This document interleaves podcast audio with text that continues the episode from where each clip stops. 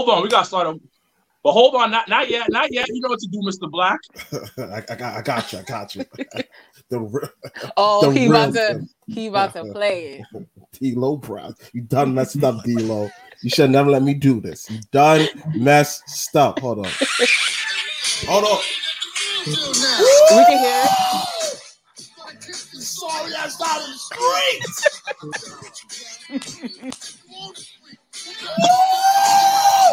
They got to. They've been waiting to do this for the last almost two years. Legit, have been waiting to do this. I love it. I love it. Wow, man. Good evening, yeah. Nation. Welcome to an exclusive, exciting episode of the JTP Lounge. As always, I'm Janelle from HR here with Sir Wilkins and Mr. Black, and with a very, very special guest to the Jobber Tears podcast. I'm gonna let him introduce himself because I don't think I can do him justice. So let the viewers and listeners know who you are if they don't know. Ladies and gentlemen, if you don't know my name by now, it's D'Lo Brown. You better recognize. You better be down with the Brown. What's up, people? What's going on? he even gave a head. Yo, Mr. Black is losing it slowly. Yo, uh, actually, the both of them are probably losing it. So I was telling um, Kanisha, what up, baby? Um, earlier today, I said I actually met you two years ago at WrestleCon here in New York, and I had told you, I said listen, I got two co-hosts, they're brothers, and they love you. I said, but you have to. And he was like, okay, this is the way to stick it to them. Take a picture with the European title. So I have a picture with you, and I sent picture? it to them. I'll send it to you guys. I sent it to them, and then Mr. Black goes, "Really? Like this is what's going on?" I almost cried, man, because he did. This is huge. This is huge. This is yeah. Like we definitely have had some really really special guests, but having you, D'Lo, is definitely an honor for all of us. So thank you for joining us tonight. Um, I'm gonna let, of course, Mr. Mm-hmm. Black start off with the first question of the evening. I'll go. I'll go. Let, let him smile. Let him stuck. smile. He's stuck. So, stuck. so first things first. You're a legend in our Yeah. eyes. You're, yes, a, you're yes, a legend. yes, And, I- yes, and yes. before we get started with questions, we're gonna give you your flowers. I did a whole coffee talk episode on you. You are a double champ, European and Intercontinental champ at the same time. One of only four people in WWE, WWF history to do that. And he was black. And he was black. And Mhm. you, Mm-hmm. um, Yeah. Mm-hmm. Mhm. you longevity. We spoke about this in pre-production. Your longevity in this business is unheard of. Many people don't work in this business for so long, and you said it yourself. You haven't missed a check since when? Say it. 19 wrestling check, and I Mm. Um, Yeah. you've been working. You've been working for so long. You are a part of one of the most, like, I can't even put it in words right now. Like, Legendary. Legendary. it's even bigger than that. The most, one of the most impactful groups in sports entertainment history. That is, you're you're a legend in our eyes, and one day going to get into the WWE Hall of Fame. But you've done so much, and we didn't. I don't want to start off with questions. It's time for you to get your flowers, especially that people who look like like you. You represented us, the black wrestling fan, tremendously well throughout your career. Low key, your impact career was old, was low key popping, but people ain't, people ain't ready for that. People ain't ready for Tag that. team champion with AJ Styles. Ooh, man, underrated. Don't forget, he was down with New Jack. He was in two legendary groups. Nobody give him credit We for that. definitely gonna ask about your New Jack time because that New Jack, Oh. Mustafa. Come on, B. Come on. so let me throw some flowers. Um, I You're breaking up. You're breaking up a little bit. Yeah, the sound. I appreciate it and and I appreciate speak your mind. Wait, hold on, hold on, hold on, D'Lo. You're breaking up again. You're breaking up. You're going back and forth. What the heck? Can you hear me now? I hear you, but you're breaking up. Hold on. Say something. Three, seven, nine. Try it with uh. Oh, damn it. It's a little delayed. I'm gonna try a di- different. Hold on, hold on. See Of course, when we gave shit to Mr. Black, did, did it happen? See, Mr. Yeah, yeah, yeah. all his fault. he says it's your fault. I know, I know. me now. How is it now? Say Can you hear me now? Yes. yeah, yes. Okay.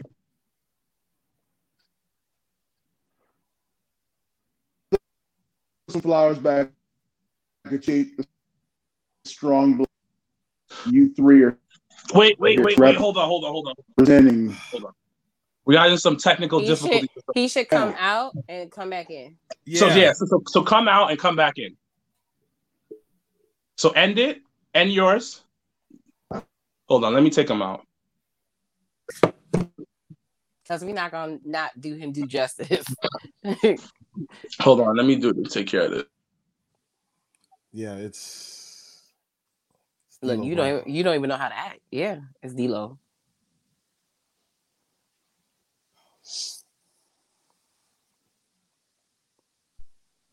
Hello? Yeah. Yeah, I just told him to come back. He'll come back in. So we'll um we'll what's going on, guys? So what's up everybody for joining us right now? We're having a little technical difficulties. It, How's it wouldn't be day? right. Oh, How's everybody's day? Whew. Good, good, good. long? Okay, I'm he's back. it. Let's see if this works now. D'Lo? D'Lo? You there? Yeah, I hear you. Now Okay. Is that better now? yes. Yeah. Oh hell yeah! All right. So let me start this speech again from the third time. right, because it was like I didn't want to miss it. So go. So uh, before I get started, I want I want to throw something back at y'all and, and tell you how much I appreciate strong black voices in wrestling, and how you come out here and represent yourself and you res- represent the black wrestling fan in a very positive way because we have a voice. We're a very large number, percentage of the crowd that is out there, and we're, we're almost forgotten sometimes. So I appreciate Mhm. the fact that you guys are out there putting it down and representing, and I thank you for that. Um, keep it going, keep your voices going, keep keep screaming at top of your lungs because eventually everyone's gonna have to listen. We definitely do scream. yeah, it's- no. It's okay. they- I, I've I've seen some shows. They No, no, no. You you scream, Mr. Black. You scream. Never mind. I'll, I'll put it. So, but no, um, thank you. I, I appreciate it, and this is a love fest back and forth because it's it's my pleasure to be on on on the podcast tonight. So, thank you for having me. Um, let's first start with you joining the nation with your cheap suit that you that you got. Randomly got some spot. How was a lot of that we're going to talk about? We all know the history and everything, but I want to know Mhm. the feeling of you working, you training, and then you finally about to you finally about to get that check from WWE, WWF at the time. What was that feeling when they call you up like, "Yo, go get, go grab a suit. We're about to put you within this program with the nation." Well, when I got the phone call, it was from Jim Cornette, and he didn't tell me what it was for. He just asked me if I had a suit. And I, Mhm. of course, I didn't have one. I was broke as hell, but I said yes. And then I ran my ass down to Goodwill and said, "Hey, you got a suit that fit my big ass?" And and luckily, I found one. And then you know, I had my flight to New York, so I flew to New York. Um, made my way down to the to the uh, arena where it was this like bar where we did shotgun Saturday night. And and then when I got there, I found out they were gonna put me in the nation. I was gonna be bow tie guy. I was gonna be that dude who's who's gonna take bumps for the nation. dude. Talk about being excited. First of all, uh, growing up, I'm a fan of Ron Simmons, right? So now I get to sit right next to him at the table, so to speak. So here it is. I'm the guy who inspired me. I get to be next to, and it was just I. I could not put it in words how I felt. Like like it was the most perfect day ever. Nothing go wrong, and I guess that's why I agreed to do that bump when I met Johnson on the top of the car because I didn't care. I had my dream job sitting next to my mentor. Life was good. All right, so uh, I got a question. Okay. What's the one thing that you learned from when you was with Mustafa and New Jack that you still carry on to this day? like, I want to get to the serious life lesson stuff first. Then I want to hear the jokey jokey stories because I know you got some stories, dogs. Right, because you guys used to probably rip each other all the time. Um, the one thing I learned from New Jack Mustafa is speak your mind and don't put up with any any any BS. Um, th- this is not a, a friendly and kind business to anyone. Um, so when you have an opinion about something, speak it, put it out there, and let them know that you're you're you're smarter than just the average person or, or you know wrestler. Let them know you understand this business. Let them know um, what you're speaking on. You believe in, and and don't put up with any uh, don't put up any bull, bullshit. Pardon my French. Is Oh, that no, why we, you put we Ahmed cuss all the time. Yeah, we do, we do, we do. I, I ain't I, I ain't gonna speak on him. no, I don't. No, but- why not? Because I just No. feel like Ahmed was just the odd oddball out. Like what? No, I- I no, was- no, no, I no. was I, want to say this: you beat Ahmed Johnson for weeks on television. Then all of a Mhm. sudden, you want to be down with y'all? No, It was real no. phony. It was super No. phony at that point. No, no, because I because I heard you say that it was when you first started. Tell me if this is true. He was saying some wild dumb shit, and then you looked at him like, "Yo, bro, that's some real dumb shit you saying right now, and you being hella disrespectful." And then you put the hands and feet on my man Ahmed Johnson.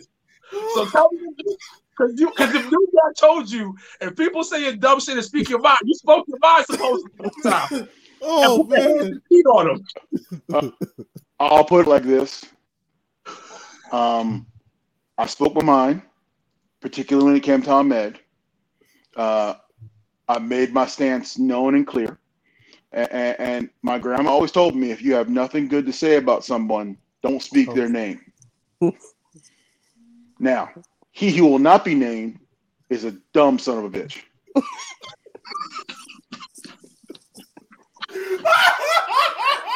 But but the the crazy part is it showed on it showed like you you, you couldn't deny like it was just like certain things. It was like what, and then you almost end Ron Simmons' career by being foolish. It was just like what are you doing? Yeah, I mean, look, look, and and and look, he- he's out of the business. I, I'm I'm still in it. I'll leave him alone. But you know, I, I know he spoke a few weeks ago about me being unsafe in the ring, and and all I know is I can get a hundred people who says they don't ever want to be in the ring with him again, and and and so I'll take the same hundred people, and they'd have a match with me tomorrow. Even old and at fifty, they'll have a match with me tomorrow.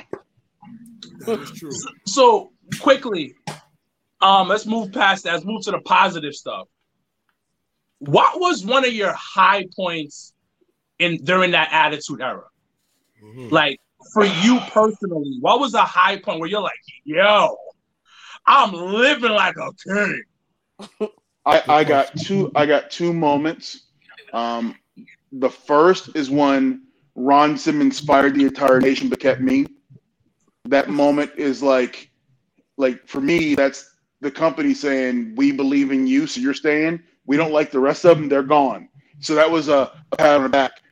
That second one, which is is probably the one that sears my memory the most, is is is wi- becoming the Eurocontinental champion and holding those belt those belts up, and then hearing the crowd and going, "Damn, uh, they've connected with me." It- you know this this is getting real. Like this is the moment I've been wanting since I was 11 years old. Is I'm standing on top of the wrestling world, and everyone is telling me how much they like it. So that was that. Those are the two moments that that are always right here. Mm. So I have a question, Mohammed. So this is like one of the biggest debate questions I feel like in more recent is who has the best frog splash. So my first part of the question is what made you decide to do the frog splash and the way that you do it? Mhm. And then in your opinion, outside of you, who has the Mm-hmm. best frog splash in the business? So growing up, um, I was a fan of World Class Championship Wrestling, and they had a team called Los Gringos Locos, which was Eddie Guerrero and a guy named Art Barr. Art Barr created the Frog Splash, and the way I did it was the exact same way he did it. Now Eddie started doing it his version after Art Barr passed away. Um, so we're all we're both paying homage to the same person in, Mhm. in term in terms of the of who's got the best frog splash, hell, they're all great. It, it's tomato tomato. I mean, like we all have our own spin on the move, but to me, the move is phenomenal and amazing. And I was captivated by you know watching it on TV, and that's why I was like, I don't care how big I am, I'm gonna go do the damn frog splash. So, um, I, I can't tell you who's got the best. I can just tell you that we're all paying homage to the same person as Art Barr because he's the creator of it. Mm. Mm. Um, let's talk more about your character. Y- How did you? Because especially during the time that let's because you still we're still in the Attitude Era. Mhm. Character work was very important. Mhm. And how did you come up with it? Bring it all together. The he- the, the head shake. We all we, we heard the stories before, but we would love to hear it again. Mhm. But coming up with that with that persona, D'Lo Brown. Um, different parts of the character came from different parts of my life. Like the swagger I had was the same guy I was when I was playing football. Like that was a dude on the field. I'd sack the quarterback and look at the opposing team and go, "Are you not entertained?" And that's where the, you know, arms out and the kind of the you know looking around and and being bigger than life. So when I got into wrestling, it was always told, it was always it was broken in my head like find a character that is relatable to you that's a small part of you and then blow it up a thousand times and make it bigger than life. So i, I took that you know that person on the football, field who was D'Lo Brown but didn't have a name. He was just that guy with that swagger. And then the head shake came from watching friday. Um, i tell it's chris tucker you got knocked up you know? So the head shake came from there, and then the strut down to the ring kind of just came from being caught between two places of shaking my head and walking, and the shoulders start swinging. So I was like, I'm feeling this. Let's go. You know, so that's kind of how the, the character came together, and it was like, you know, to know me in real life, I'm so far I'm so far removed from who I am as a wrestler character. So it was always my chance to be the guy I always wanted to be. And I get to play that out on a nightly basis. So that's where D'Lo came from. He's like the guy I always wanted to be, add in the football me, add in Chris Tucker from Friday, add in a little bit of, you know, I'm being young and arrogant in general. And that's where the character of D'Lo Brown came from. I, I, I love it. I, I absolutely love it. Um, the chest plate. You Yes. got the character, then you get this chest plate out here hurting people, Deadly. kayfabe style, Deadly. Looking cool. Where did the chest plate come from, man? And did you even like it?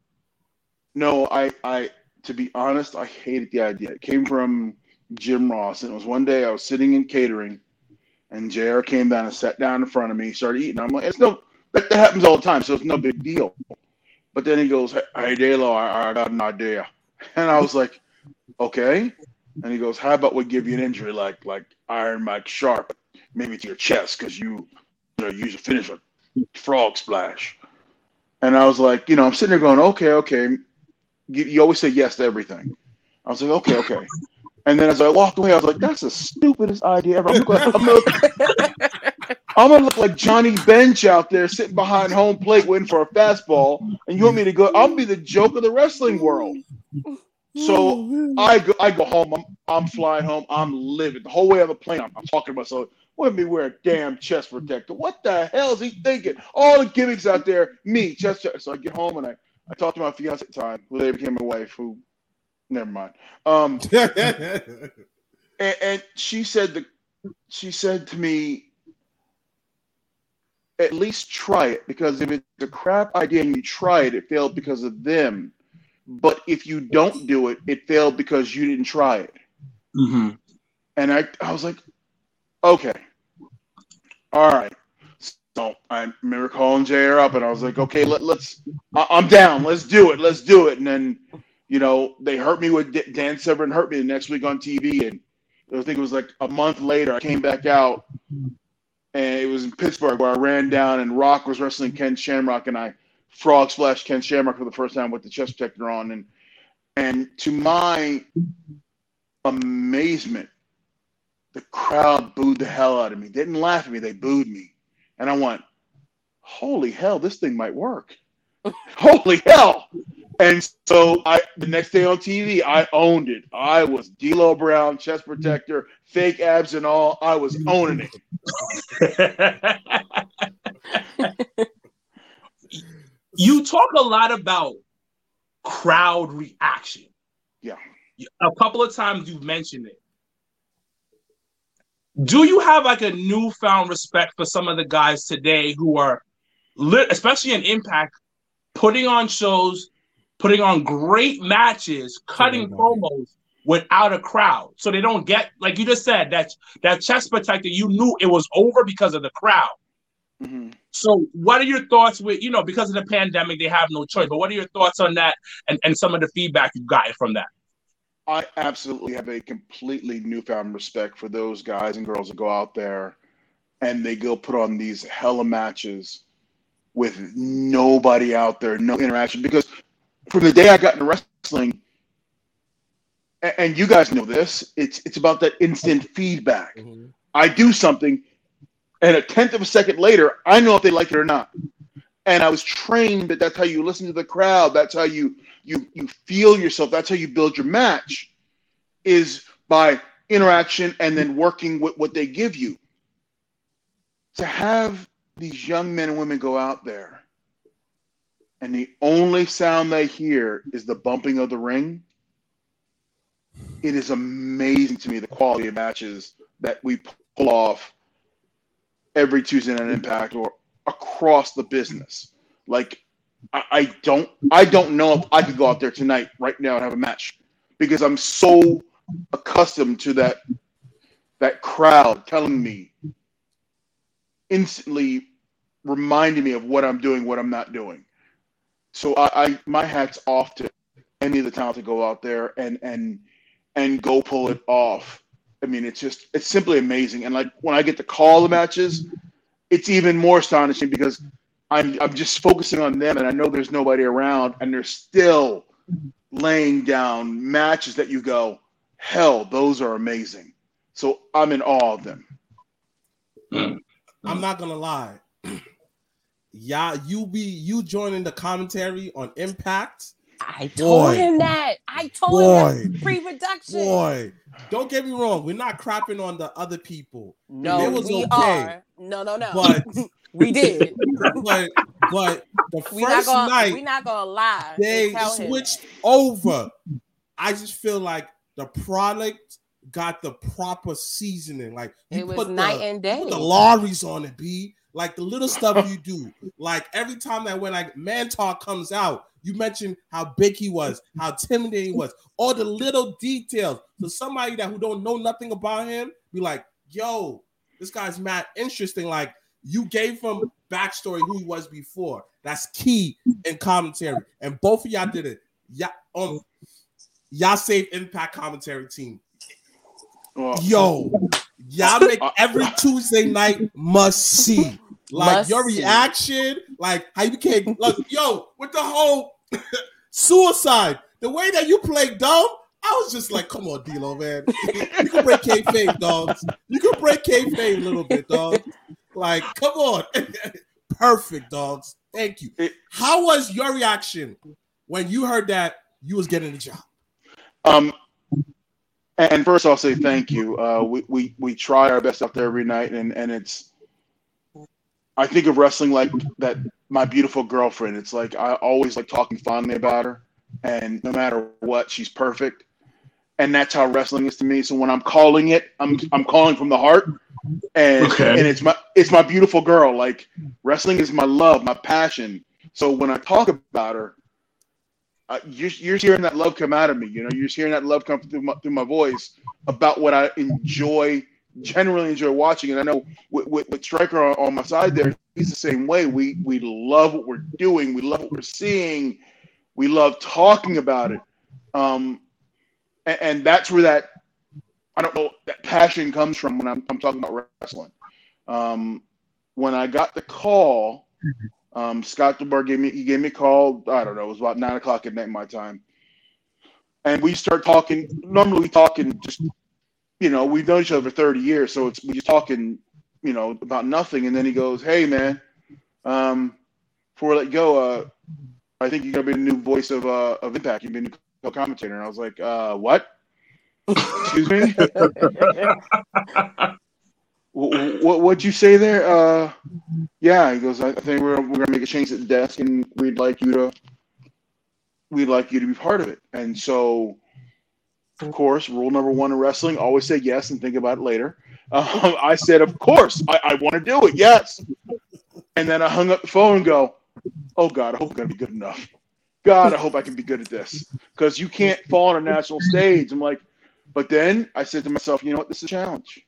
This is this is everything you want. You want that next challenge. You, you know, you, you did it in the ring and you did it backstage. Now can you do it in front of everybody again? And and I took it as a challenge and and like I jumped into it both feet full on, ready to go.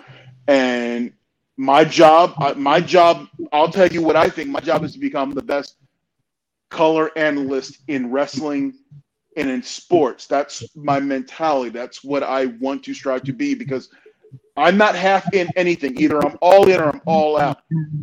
And for me, sitting behind that desk, I want to be the best in the business. And if you're if you're doing this for any other reason to be the best in the business, pick another business. Okay, so all right, so I'm about to go really deep.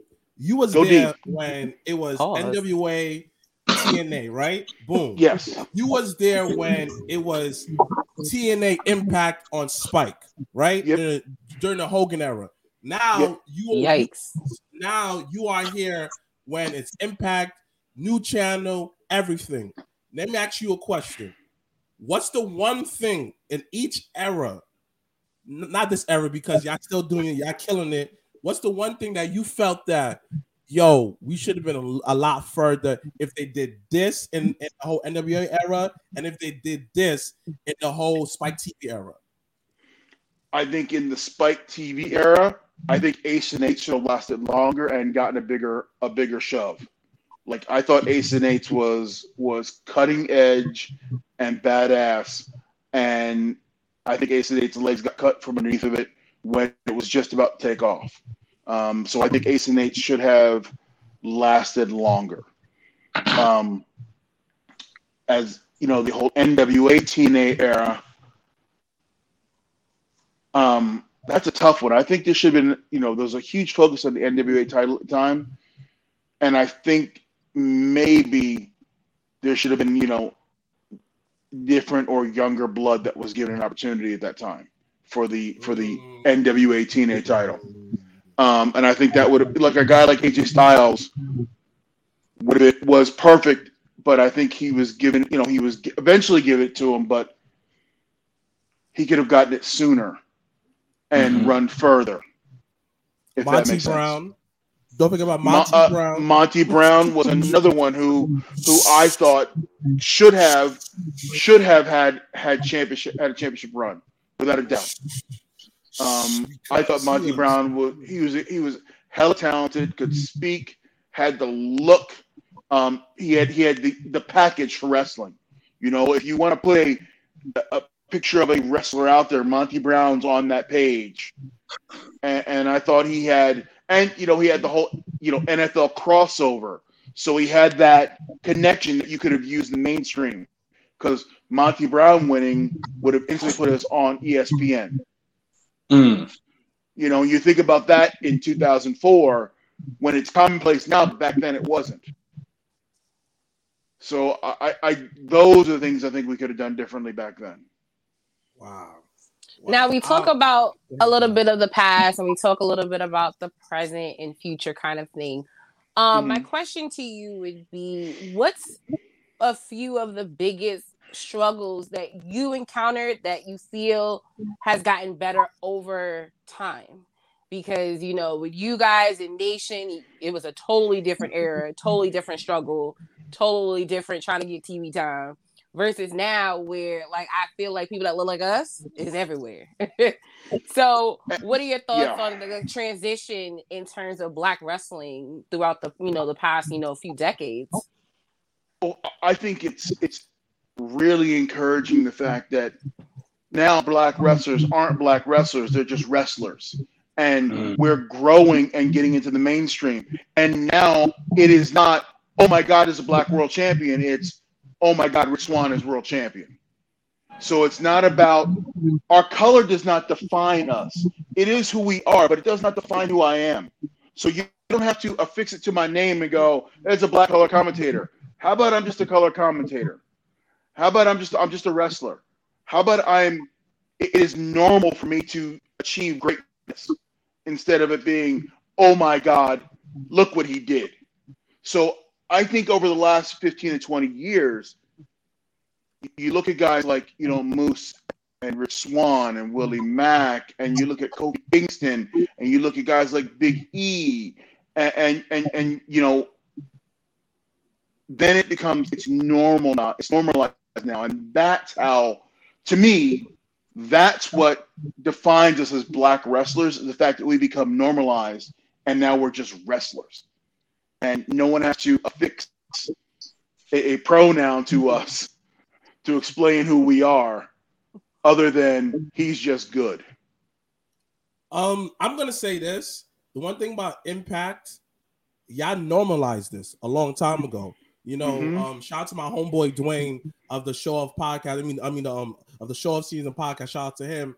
And I told them, I said, Impact had a black BBW and an Asian chick in a cage killing each other, main event Yeah. pay per views. Yep, yep. I mean, And yeah, like mean- like like like let's be serious now you have you had bobby lashley um Mhm. bobby lashley with the beatdown clan he became world champion you know you had um R-Truth becoming world Yep. champion you have a afro latina and a black girl as your women tag team champion. Y'all was the mhm. 1st to really put women on the map. So to y'all y'all is just like the next man up. So that's normal in y'all.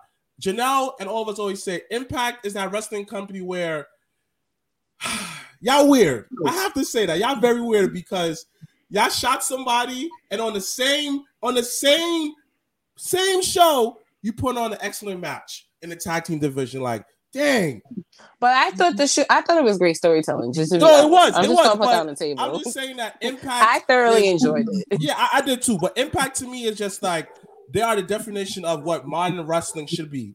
Is next man up. It doesn't matter. It's entertainment. Just go for it. You know, and that's one thing I commend Impact. Like how how the way you talk, I'm looking like D'Lo, you need to say that about y'all company because y'all been ahead of the curve. But it's just now everything now everyone else is kind of catching up now.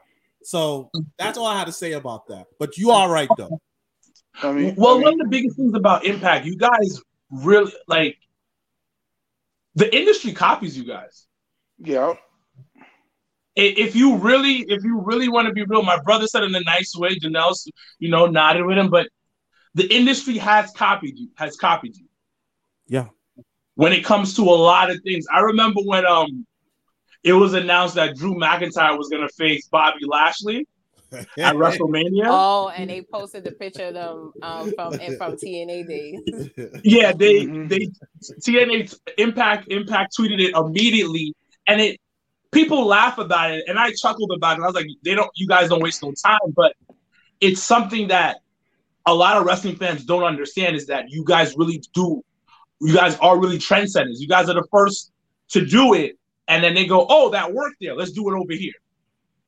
But it doesn't And- always work in other places. Like, let's be don't. clear. no, it doesn't always work other places, and I will say that imitation is the sincerest form of flattery. And and we know what we are at Impact. We know what we're doing, um, and, and we we we understand our place in this business in terms of, you know, what we can do, what we can't do. Um, but we know that we can we push certain people. You know, and you you you said earlier the old days was R-Truth, and then you know five years ago, before anybody would think about Bobby Lashley as a world champion, he was the Impact World Champion. You know, and you know you look at our tag teams and and our ladies division and and and our our, our ladies tag division. I mean, people of color are all throughout Impact Mm-hmm. In every aspect of the company, from the office down to the ring crew, and, and, and For all parts in between. Wow. Mm-hmm. Um, so we are a very diversified company in terms of how we want the world to see us. And if you look at it on our show, we have black, white, gay, straight. It doesn't Mhm. matter. We go, we go out there and we put our best talent forward, and they go entertain everybody. And and and, that's what we do. We want the world to see the best of all of us, irrelevant of your starting place in life or the color of your skin or your, your sexual orientation. Facts. So one of our viewers had asked, "What is your thoughts on um put up right here? What is your thoughts on MVP and the Hurt Business, and what is your takes on the importance of the faction?" Uh, I I think the Hurt business is amazing. I think that picture that that M put and MVP and I are, are really close friends. So um, full disclosure, uh, I think the picture that M tweeted out of of him sitting down and and and Cedric and Shelton with the tag belts and Bobby with the with the world title and and M in that, that freaking five thousand dollars suit just sitting there chilling.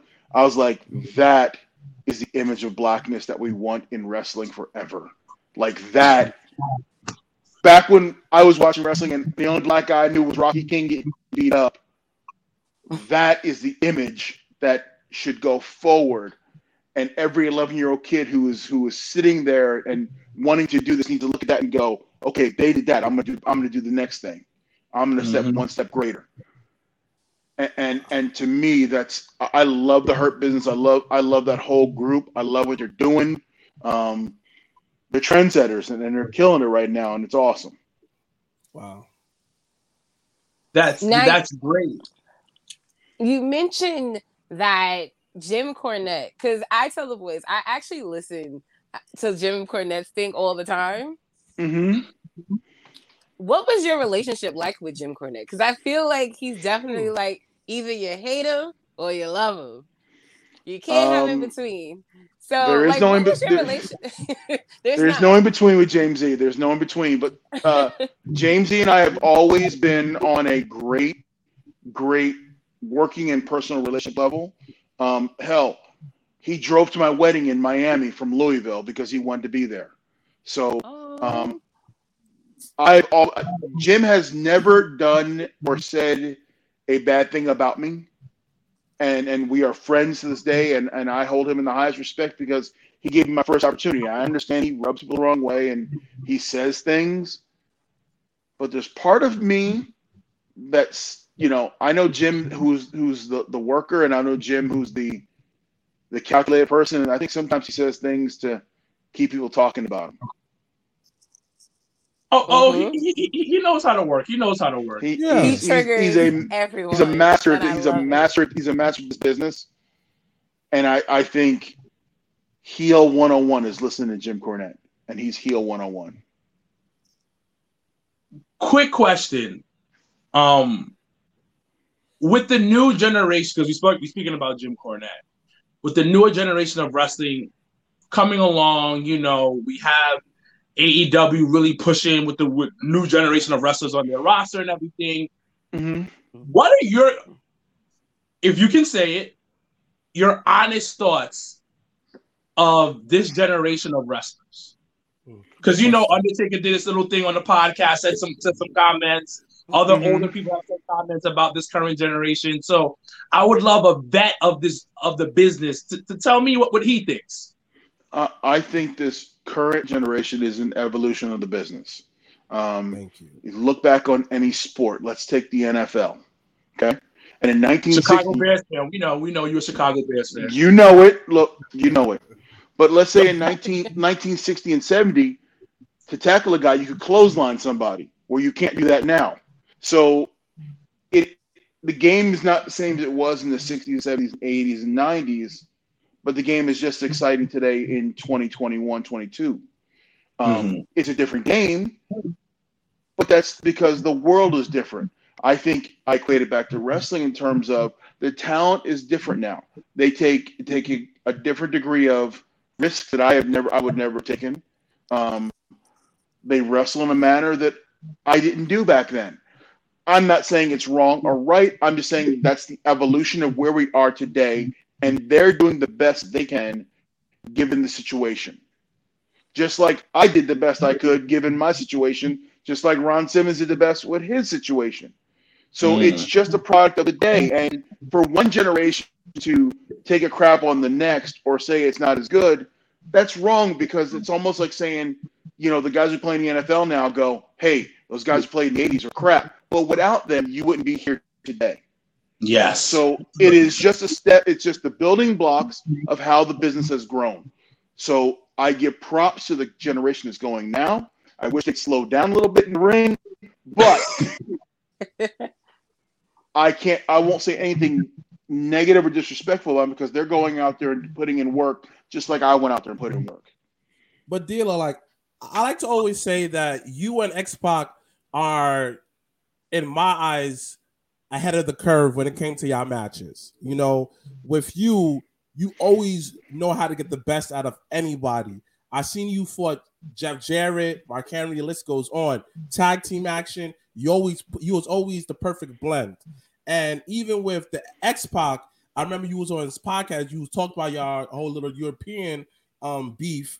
He you Mhm. said something. You said you don't appreciate X Pac because you're so like you hated him so much until you go back and you realize, oh nah, he was nice. He was nice, Mhm. nice, nice, nice, nice. Yeah, and even with you, where I give you the credit because you see the bigger picture when it comes to wrestling. One thing I noticed within your career is you understand the the bigger picture.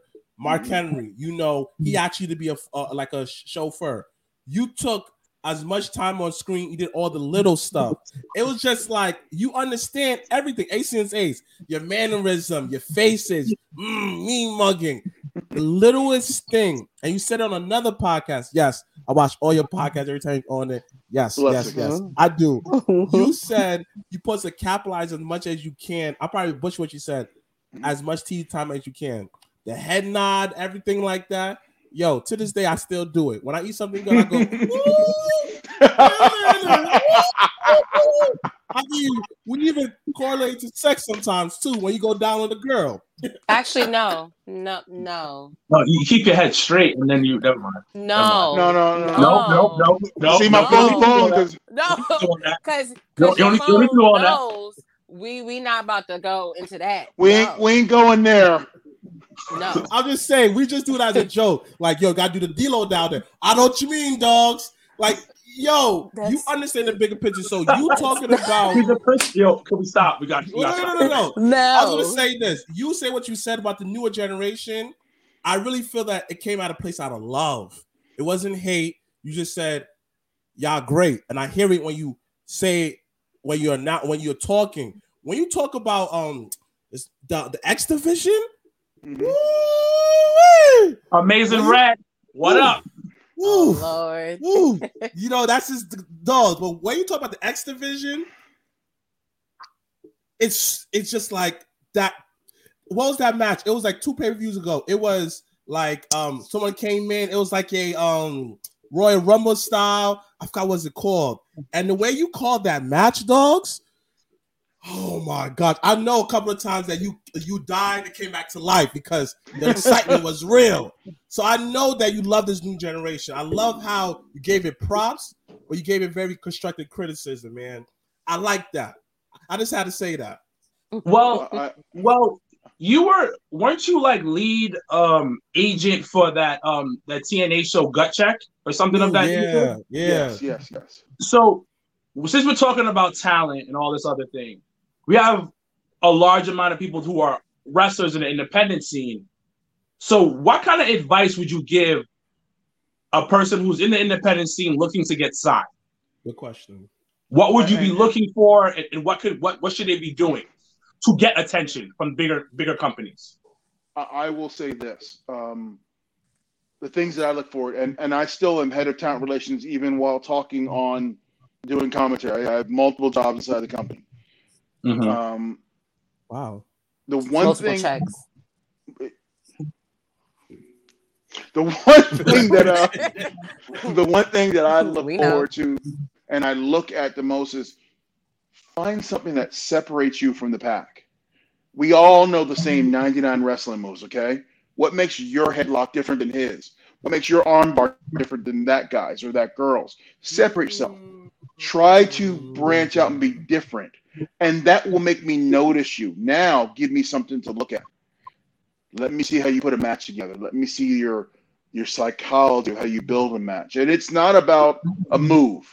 Okay, one or two moves does never going to get you hired. I can guarantee you one conversation that's never taken place in any wrestling office anywhere. No one has ever said, "I'm going to sign that guy because his move set." That has never happened. Okay, but you'll get signed by your psychology of the business, knowing how to invoke the greatest response of the crowd that is either in the arena or at home. Mm. Now, give me a look. Let me see you look like a wrestler. You take pride in what you're wearing out Hold there. on, you hold on, take hold on. What pride does in your that body. mean? No, D'Lo, Yeah, repeat yeah, that, yeah, and I want you to break that down because I've been saying this on this podcast for how long, and I was called Nate. But talk, talk to him. Let's preach, Mr. D'Lo. Take pride in down yourself. Look like a wrestler. Your gear. Don't go out there in sneakers and jean shorts and a, and a white beater shirt. Look like you belong. Look like you're somebody. Invest a couple hundred dollars in what you're going to wear to the ring because your persona, your body is your vehicle, and that's what you're trying to sell to people. And if you don't take pride in that, then how would you expect a person who is paying or going to pay to take pride in you if you don't take pride in yourself? That's number one. So look the part. Take yourself to the gym, not Jim's Bar and Grill. Take yourself to the gym. Look like an athlete. Okay. Look, I will tell you this. I came in, I was a fat tub of goo when I first got WWE. But I was told if I want to stay there, I better look like I wanted to part. And if you look at how over the over the course of two or three years, my body completely changed because I you wanted slimmed to down. I got wanted to I got wanted to be there. I wanted to look the part. I wanted to just. I didn't want to be. There's a difference between being a TV wrestler and a guy who wants to wrestle on weekends. There's weekend warriors and they're career criminals. Career criminals are the guys who you get a check from this every week, every day. That's all we do. So look like you want to be there because people see you on TV. They may not know what you do, but you want them to know that you do something. Like you, you're not the normal dude or girl because you're taking pride in the way you look and you carry yourself. Um, and then be professional. Be professional the way you write email. Be professional the way you speak. Be professional the way you handle yourself in the locker room because this is a very small business. And I don't care who you are. It takes one or two phone calls to find out what you're really like Facts. and it takes it takes one or two phone calls. So when you send me a, an email and you're like, "Hey, this this person, this person," and I trained with him, odds are I probably have that person who trained you phone number my phone, and I will make phone calls, and that's something I do on a regular basis.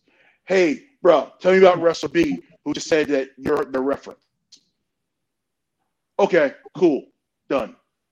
So those are the things that I look for. Those are the things that that will impress those, and not just me, but AEW office or the WWE office or Pro Wrestling Noah or New Japan. It's all you may think this business is enormous, but it's very small in the fact that you know I had the phone numbers of the five major offices around the world that I can call or talk to, or they can call or talk to me. And just because we're different companies, don't mean we don't talk. So Mm. I got a question. Um, I just like you know I, I don't play devil's advocate, right? So let's say Mhm. that I'm an indie star, or whatever, and hmm like you tell me about my dress code, right? You said exact same exact thing, right? But I said, but D'Lo, man, you know what about dudes like Billy Kidman that when he was in the, in, in the um in Ravens flock, he wear a wife beater with his shorts and stuff like that. John Cena, what That's part about of the gimmick? no, listen, Janelle, I understand that, but people will really will say this in the comments. People will really tell me, you, or my brother, and saying that one of y'all should have should have said this. I'm just, you know, I'm just playing devil's advocate. But D'Lo, you know, what about John Cena? He was wearing this and that a third. But D'Lo, you know, what about um that dude in your company? The um, he was with the Wolves. The name skipping my mind. Oh my, he's from Boston. Um, Oh, Eddie. I know Edwards. Oh, talking about. Eddie Edwards. Eddie Edwards. Edwards. But Dito, you know, look at Eddie Edwards, you know, XYZ. They name countless people, Orange Cassidy, whatever. So, Mhm. what would be your response to that? My response is: Do you want to be like one person that got lucky and was able to wear something different, or do you want to be a wrestler?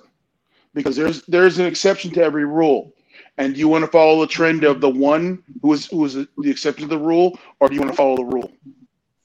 And the odds of you being the next one, the exception to the rule, are slim to none, because obviously the company's already got one who's wearing jean shorts or who's wearing a certain look. So, which route do you want to take to try to get signed? And yes, I understand. Everyone's going to go, what about, what about, what about? I will then give you, you listed off four or five wrestlers. I'll give you 500 who look like they belong in a ring. I'd rather follow the 500 and get an opportunity that way. Mm, mm. Okay, okay, but D'Lo, you know, what if like the whole um weight part is I can't lose the weight in my gut because I have a um I had a rare disease. So what do you tell them then? Just make What? yourself, look like an, make yourself look like an athlete. Not everybody's got to be Ultimate Warrior, okay? Not everybody's got to be think. you know, Bobby Lashley.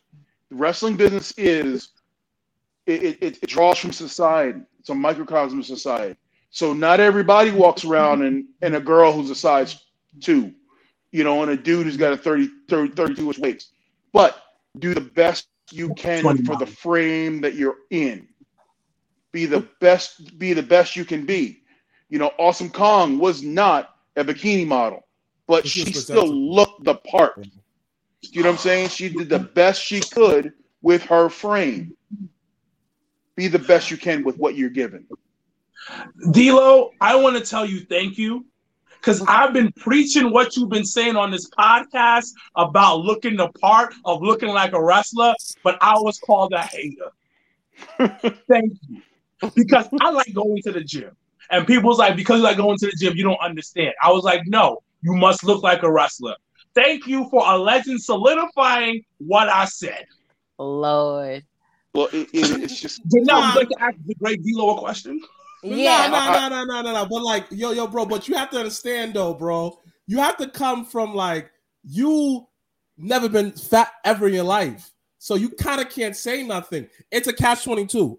So you never been fat. You never been in that world. But people will shun you like you don't know how it feels. You don't know that. So your opinion is kind of invalid. I get what you mean. I agree with you. Like, yo, if you really want to lose the weight, like just like D'Lo, the first two years in WWE, he definitely looked better. He was brolic and everything like that. I agree with both of y'all. But then again, I'm also the guy that who was close to 300 pounds and made that excuse. But the thing is, so so I'm gonna tell you this right now before before because no to ask an important question. Mm-hmm. I have to go to the gym because of our genetics. What I have to be in the gym five days a week. Mm-hmm. I have to be doing cardio five days a week. Plus, my coach doesn't play that shit. That's just what it is. And I don't look like Bobby Lashley, so I can't even say that. But Janelle, go ahead, shoot your question. But I, like I was saying, I was y'all right. talking about weights and stuff. I'm like, listen, I want some funny stories, and I want we coming down to the end. you know, they got all serious. I was You like, want some um, funny stories, I D'Lo? want Come on, we want to laugh. So it's actually kind of a two part thing. So the first part of it is who was the funniest person in the locker room? And the Oh, second uh, part Which locker room, is Janelle? Which locker room? WWE. You gotta know, say that, what dog. His most of his career was. And then the second part of it is what's the biggest joke you've done? Because you're Oh, not, you're just man. equally probably bad. So who's the funniest and what jokes have you done? Okay, so without a doubt, the funniest ever in the locker room was Owen Hart. Like he could make you laugh at the drop of a dime. He would he would rib you in a good way. He would he would tell jokes. He would say the slyest thing at the perfect time, even in the middle of a tense situation. He'd say the perfect thing would make everybody laugh. Like you could be in that moment where everyone is ready to fight, and he'll say something, and everybody just stop and go, "What are we doing? This is crazy." so Owen Hart was the absolute best, and we all know that dude. We all have that dude or a girl in our life where they, they're that witty and they say it right there, right? Mhm. Times it by a thousand. That's Owen Hart. Now, the funniest thing I ever. Oh, what can I say on a podcast that the statute of limitations hasn't run out on? Um, That's a wild Uh, question. oh, Wow. uh, I've I've hidden cars on people before, like they were stolen. Um, Wait, what? Well, yeah, I, I've taken keys out of bags, gone outside, found the car, you know, pushed it, doo doo. Oh, there you go, and moved it. And then I'll walk with them as they're going to look for the car, and like, what the? Where's my? Where's my? So I've done that, and the whole time snickering. Um. Uh, I've put Nair in body lotion bottles. This ain't funny. Uh, yes, I, I've done that. Wow. And I replaced chocolate with Ex-Lax. Oh, that's dirty. Oh. That's Yeah. dirty. Wow. That's messed up. My I stomach. ain't, gonna tell you, I ain't gonna tell you who or when. I'm just telling you some of the stuff I did. Oh, okay, okay. Right. So I didn't people's go that far asking- because I, People's I asking. Someone definitely asked just now. be like, Whose who car? did you just whose car? I ain't, I ain't, I'm not. I'm, I'm gonna change the names, protect the innocent. That's fair because You know, still good I'm just- stories. I'm just telling you what I did. No, So like that's a lot. That's a lot of effort to be like, yo, I'm gonna go into someone's bag, take their keys. Oh, Come on, That's when you're trying to effort. have, when you, it, you got the best ribs are the ones that take effort. You go in there and put work in, and then at the end you're sitting back laughing and giggling, and it's funny for a half hour watching them walk, walk around the park and look for their car. so quick question because I'm the I'm the depressed deep one here. Um Clearly, uh Damn, girl. clearly. You said it back Um. Clearly. what how did you get out of the funk of the business? Because the business always breaks down a lot of people. Most people, when you when you hit that wall, that time where you're just like, yo, I like I don't know if I'm gonna continue doing this. How did you continue going forward? Um,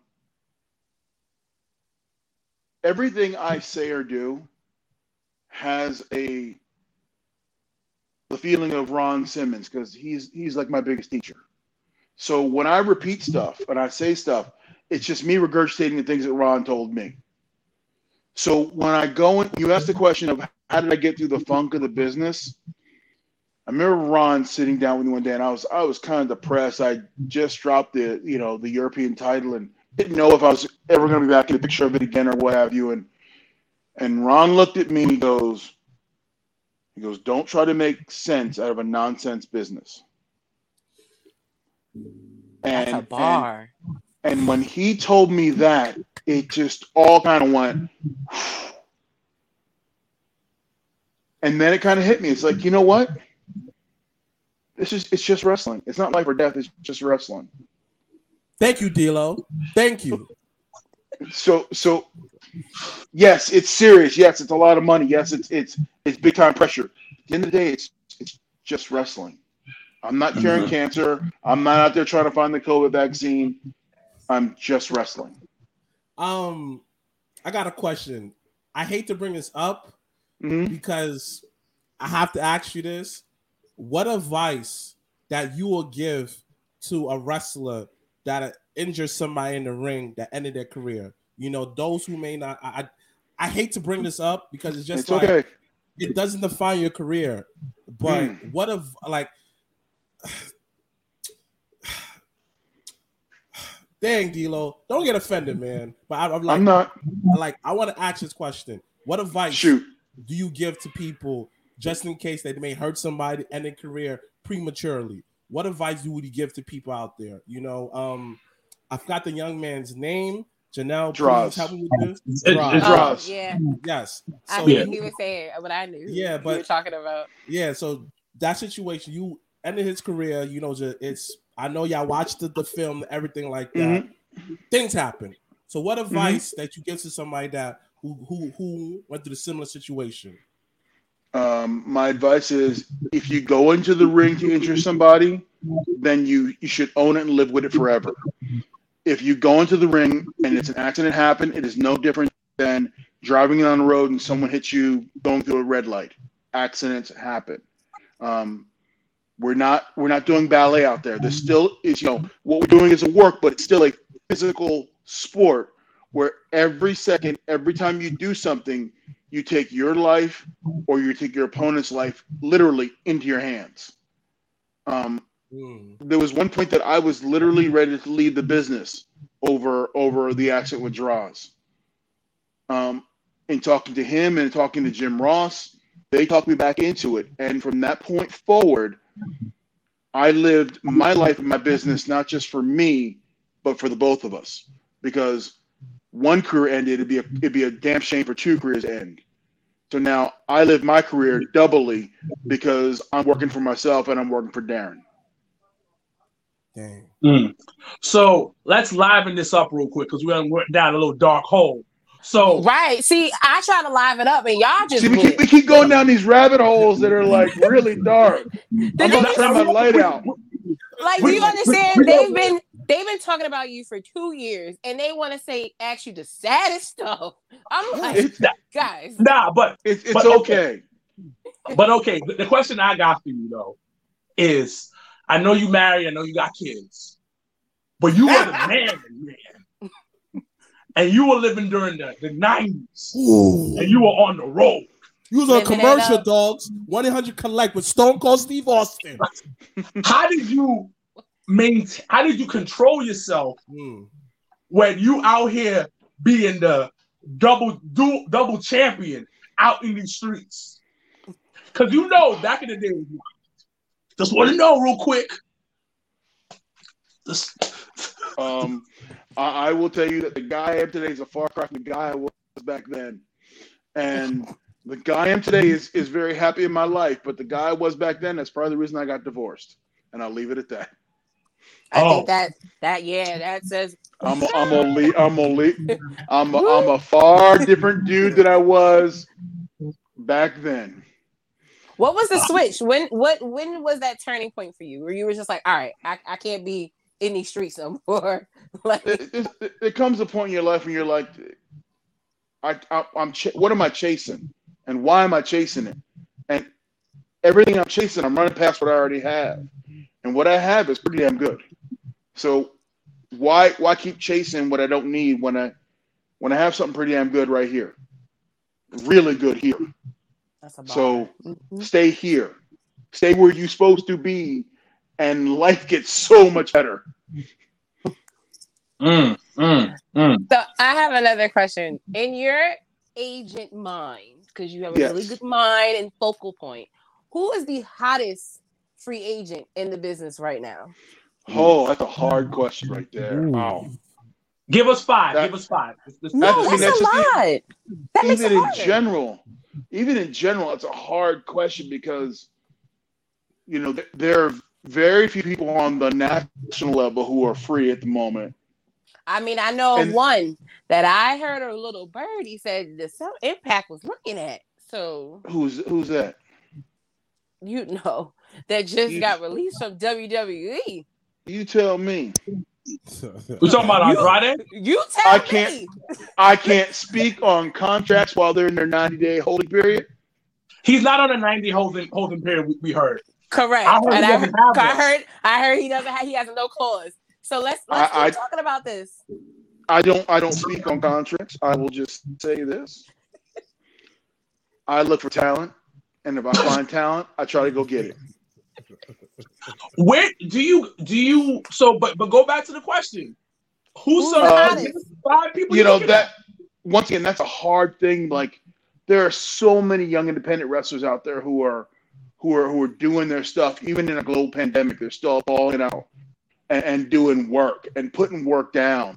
Um, to, to to put one or two names out there would undersell fifteen others.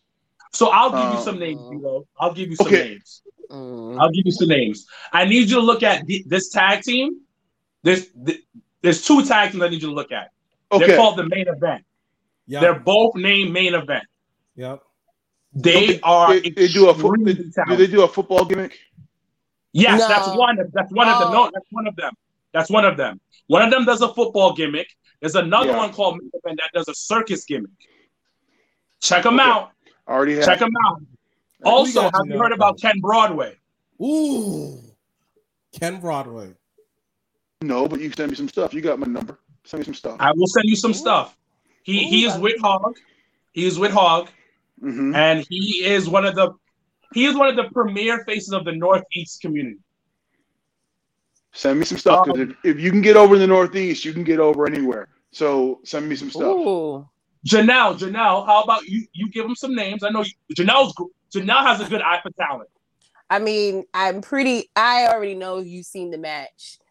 Um, a few matches probably from Darius Carter. hmm Yes. I have. So that's I have. one particular. Um, who else? Oh my god, there's so many people. I feel like I'm about to put over, and I don't really Uh, want to. yet. uh, uh, uh, here we do. Jan- Janelle, since you're the aficionado, get my number and get my number, my email address. Send me some stuff. Send Okay. you can send me some. Go, hey, D'Lo, check out this person. I, I, you know what? I definitely will because I feel like I think that's the the one thing that we had interviewed Shane Taylor a few weeks ago, mm. and the conversation that we had on camera was basically like we need to be able to come together and help each other. And I feel Yes. like sometimes in Yes. the business, we feel like people's always me, me, me, and I mean obviously it's a me kind of business, but the bigger picture, especially for people that look like us, we need to all be like this and not fighting each other and being able to help one another. So you saying that alone is just like, listen, Yeah, it's big. It's good. We Okay. gonna- So people can get opportunities. remember, I, I told you I come from the, the, the, the rule of Ron Simmons. And one of the things that Ron always told me is when you kick the door down, your first obligation is to turn around and reach back and pull somebody through with you. Mm-hmm. That's your number one goal. That's the first thing you do. If you can kick the door down, you're looking to kick it down, pull somebody through with you. So it's all about giving people opportunity. I can't I can't give you anything other than opportunity. It's all on you, but I'm going to help you get in that position where you can have that opportunity for you to fulfill your dream. D'Lo, have you heard of Darius Carter? Yes, yes, I have. Okay. Yeah, I have friends I- in the I, I have friends in the Northeast, so people always tell me, "Hey, you need to check out this did guy." He did the seminar at Warriors that we wanted to sneak Mhm. into to meet him. You should have you couldn't. should have snuck in. we couldn't. Oh! Yo, one more team. Prolific. But he that's the match. He saw the um At Warriors, he was at Darius Warriors. Carter. Oh yeah. Yeah. So you did you, you, you, you did see, Yeah. you see Isaiah saw the um, Marcus Marquis. But Yeah, I do have saw two people that you should definitely check out. My guy, you know, he's probably the the um the Thickum crew. My son, big time Yaya. He's a young dude. He's from North Carolina, originally from New York. I'm telling you, he, he in terms of think of like when you like he actually kind of reminds me like when you Mhm. do the frog splash he does a Mhm. swanton off the top rope and he's Mhm. definitely a thickum so to do that like in his Mhm. size it's Mhm. It's so ridiculous. definitely check them out. And another dude you should definitely check out is um Darius Lockhart. This man, Hmm. check him out. Check him out. Check him out. So since we're like I said- scouting, since we're scouting, Go, go ahead. right I'll help you understand Darius. Think Darius as not a seasoned Jonathan Gresham. He's in that type of like technical Matt. Okay, so so just flat out wrestle, wrestle, good wrestling, good technique. Just not Yeah. as not as experienced. Not as it's not as polished as Jonathan. If you're gonna give up that type of feel, that's what he is. Like he's wrestled in England. Mhm. He's wrestled all over the, the Carolinas. Like he's, He's, a, a he's, rest, he's he's on. I think he's on the For the Culture show down in Tampa. Mhm. Um, and I think it's one of the first few matches he's been because he's been injured. That's really why he hasn't really been seen. He's Mhm. been um nursing an injury, but definitely we're gonna send you some stuff. We we not even gonna take all the time. Please, please, to talk not, please, not, send me not. look, send me some stuff, and I know uh down in Tampa, I'm popping into a few shows and just Oh, peeping we people and definitely just. got a link then, because I You am know, uh, I'm there. I'm I'm going to be down there. I know I'm I got well. I'll be I'll be fully vaccinated by then. Hallelujah. Um, so uh, I'll be down there, just you know, creeping and watching stuff. You know, You know, I'm part of the creeps. I'm part of the creep squad. You know what I'm saying? Woo! Oh, NYC Oh, Wrecking. Crew. Don't forget about them. NYC Wrecking Crew. There was they performed in the Impact Hog Show. There was tag team. Yep. Oh, NYC Wrecking Crew. Yes, how Oh. forget about them. yeah, we, we that's our bad. We forgot that's our about bad. them You know what because I'm saying? Yo, my bad. My bad. It, it's it's okay. Compile the list. Send me an We're email. gonna get a list together. Yes. We're Like, gonna, we gonna be Send me send me some stuff because you know I, I wa- And we literally I also- say We also want you to keep, if you can, like July. You know, just just keep it July. open. You know. nah, just say we're doing a show in July called Jobber Slam. No, Your boy wrestling on didn't there. Yes. Yes. Yes. D'Lo, if you can, if you're in the area, you know, please. Nah, we'll buy just a ticket. No, I'll fly We'll you out. Like, I, I We'll fly you out. Yeah. see, We'll fly you that- out. that- that's what a strong black woman does. Just call a brother That's out. the Don't homie, don't don't like- beat around the bush. Just put it right out there. Um, I'll buy I a will tell you, ticket. I, if if if I am free and you guys will have me, then I'll be there. Nah, you'll be the I'll put guest like- commentator. I'll put it. I'll put it there. I'll I'll go out. Now you can't afford it. No, I'm. You know? You, you probably right though. No, you're right. You're right. Our budget is There's, right listen, there's a budget. Yeah. I- Look, okay. falling on a budget ain't. There's nothing wrong with that. Ain't a damn No, thing wrong with that. especially when it's worth it. Trust me. um, Wow. I have one last question, and I think we're gonna probably just wrap up. Everyone has a one last question left. Okay. It's probably one of the questions that I feel like we all talk about internally, and we just like create groups and factions. But if you were to not replicate, because you can't, you know, duplicate Mhm. what you guys did in the nation, but if you could Oh, good question. kind of make your own 2021 22 version of Nation, who would you put in it? Um, I think the Hurt Business is doing a good job of being a nation without being a nation. Mhm. Okay. Mhm. I, I think they're doing a really good job of of kind to recreating what we were and making it 2021. So I dig what they're putting down. I like what they're doing. So to me, they're the closest thing to a nation since there was the nation. Mm. Mm, Mm. I like that. I like that's that. volumes. Shout out to That's- that's- MVP. that's- That's, really MVP. Like I just That's all MVP. like it's just it's crazy that you know a year and a half ago we were all like you know he was he did the rumble then he came back and was like i'm just gonna do one or two matches and then i'm out and Mhm. then now full circle like now you you we're about to see bobby lashley versus drew mcintyre at the biggest stage of them all with Exactly. mvp by his side like it is And, and that's that's Crazy another brother. I, I will give props to because he's another guy who is who has reinvented himself every few years and kept himself relevant in wrestling. And as a man of color, to keep himself in this business, to walk away from it, to go to a different company, to find himself back there, and then to call his shot, like you said, I'm only going to do one or two matches. I'm only going to do this. And now he's part of the hottest thing in wrestling right now. And and he's the mastermind behind it. Like M Yeah. is my boy. I love him, and he's he's one of those dudes that he's also redefining what it is to be a black wrestler in the world of wrestling. honestly, he's slowly being in the same rank as a Paul Heyman. Because if he continued to do this, continue to enrich talent, what he did Bobby, um Shelton and Cedric, yo, that's the next career move he's gonna be a manager. And so far, he's doing a great job. I love to see what he will do with a woman. Man, can't wait. Now that So- didn't sound right. I'm, I'm gonna skip past that. Dang, dang, dang. But I, I will say this: that M is a talker, and talkers are always gonna make money in this business. And M and this can, is why I like that. You cleaned up for me. Thank you. he, he can he can he He can ain't had no choice. Well, come on, man, that was X-rated. M Yeah. can it was rough. I was just sitting here like, oh boy. that was a rough cut right there. I'm be honest. I didn't know where you were going with that. Like, But that I'll- but guess but- what? That's exactly how we feel every week on the Jobber Tears podcast. You just got an introduction. I, I every feel week it. I'm sitting there like, oh, how do I clean this up? uh, woo! That's why I was trying. Let me let me bring this back to wrestling. Okay, so M is a talker, and he is one of those guys who have the gift of gab. He was given that brilliance that he can just he can spit lyrics and he can go toe to toe with anybody.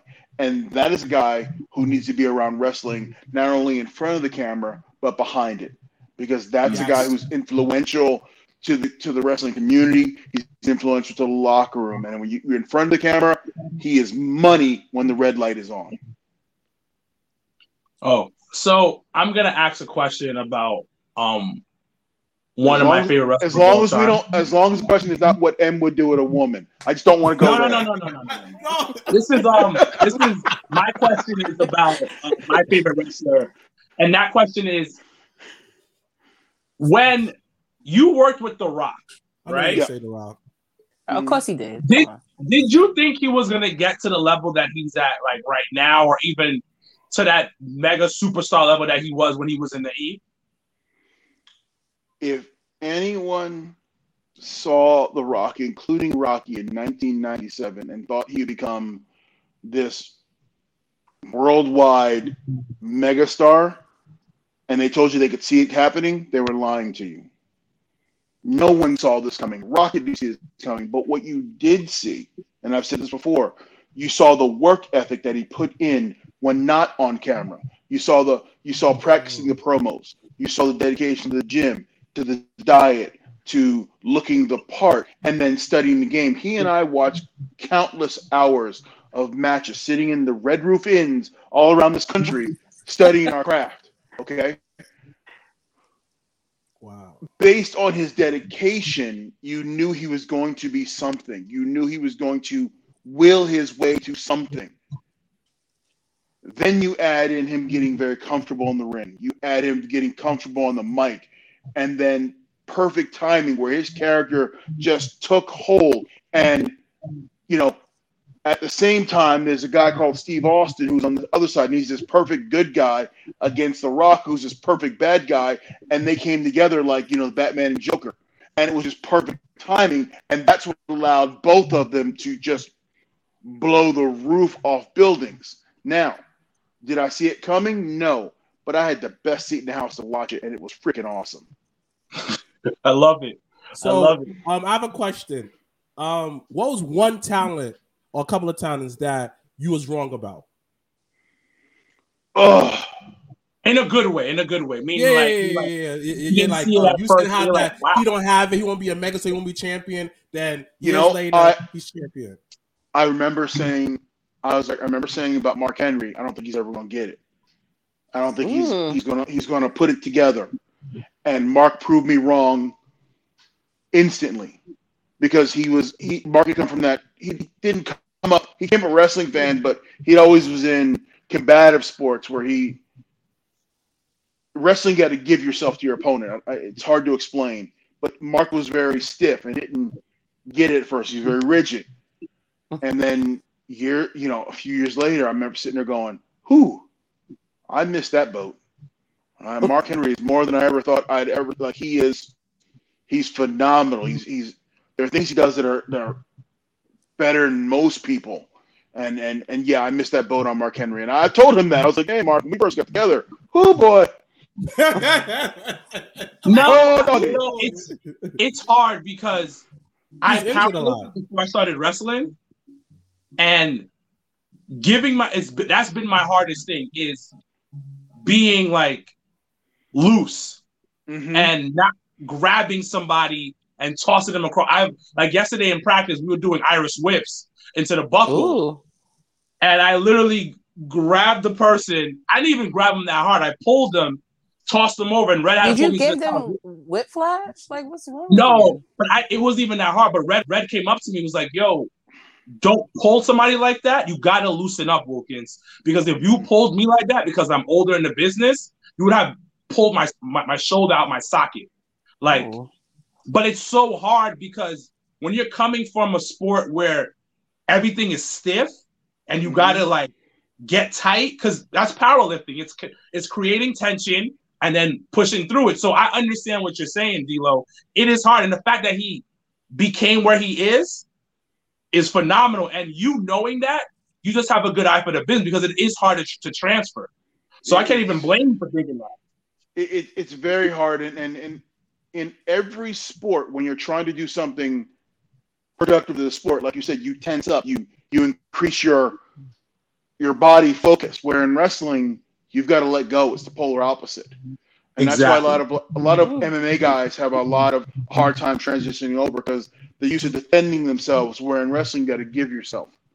Um, it, it'll take too long to explain but it's just it it, it takes it, it- it's a hard transition.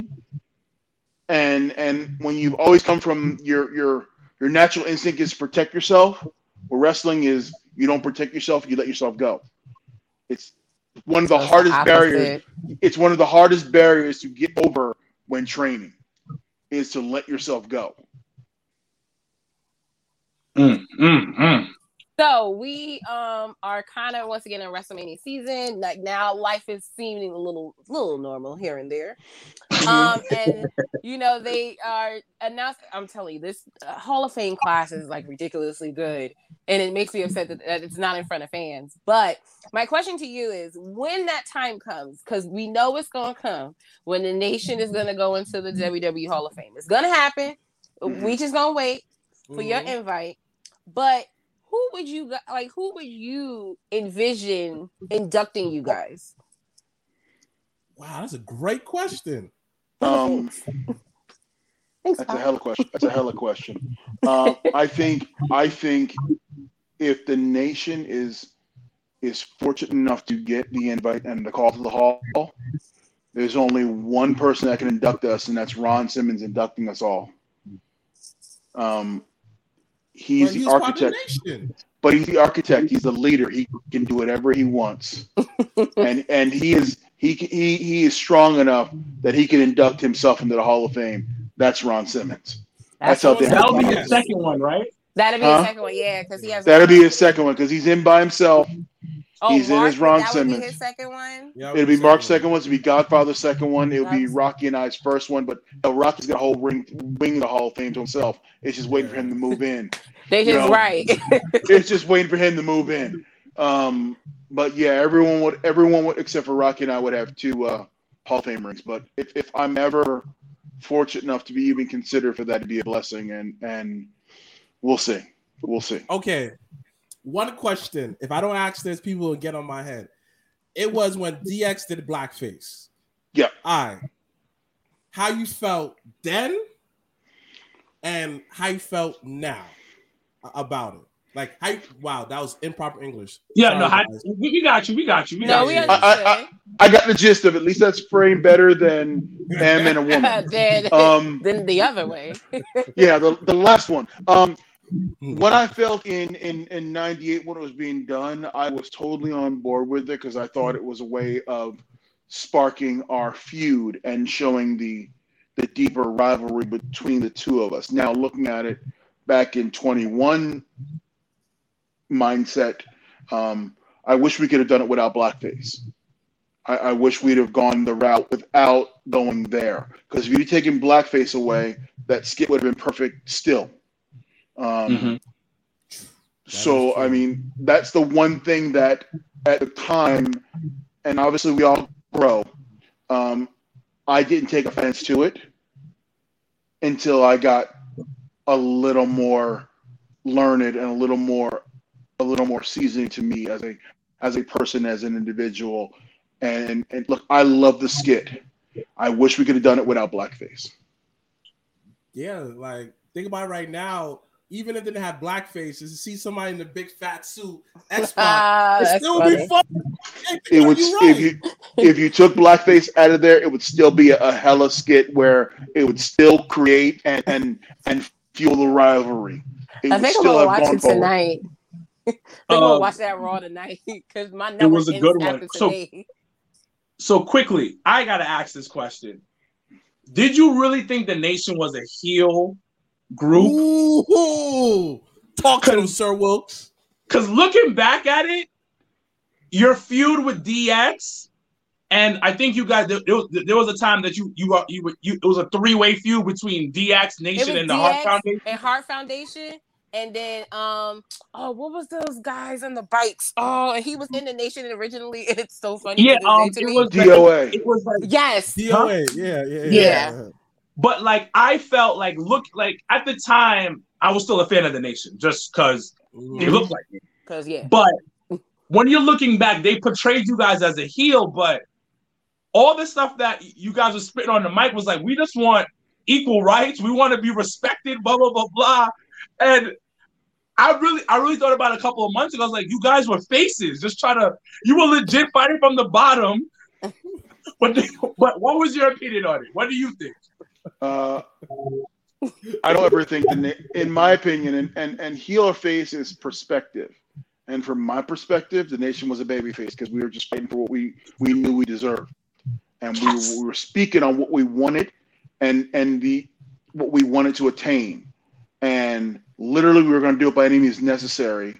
But I don't think we I don't think we were heels. We just went we went after what we wanted that was promised to us and we were going to take it.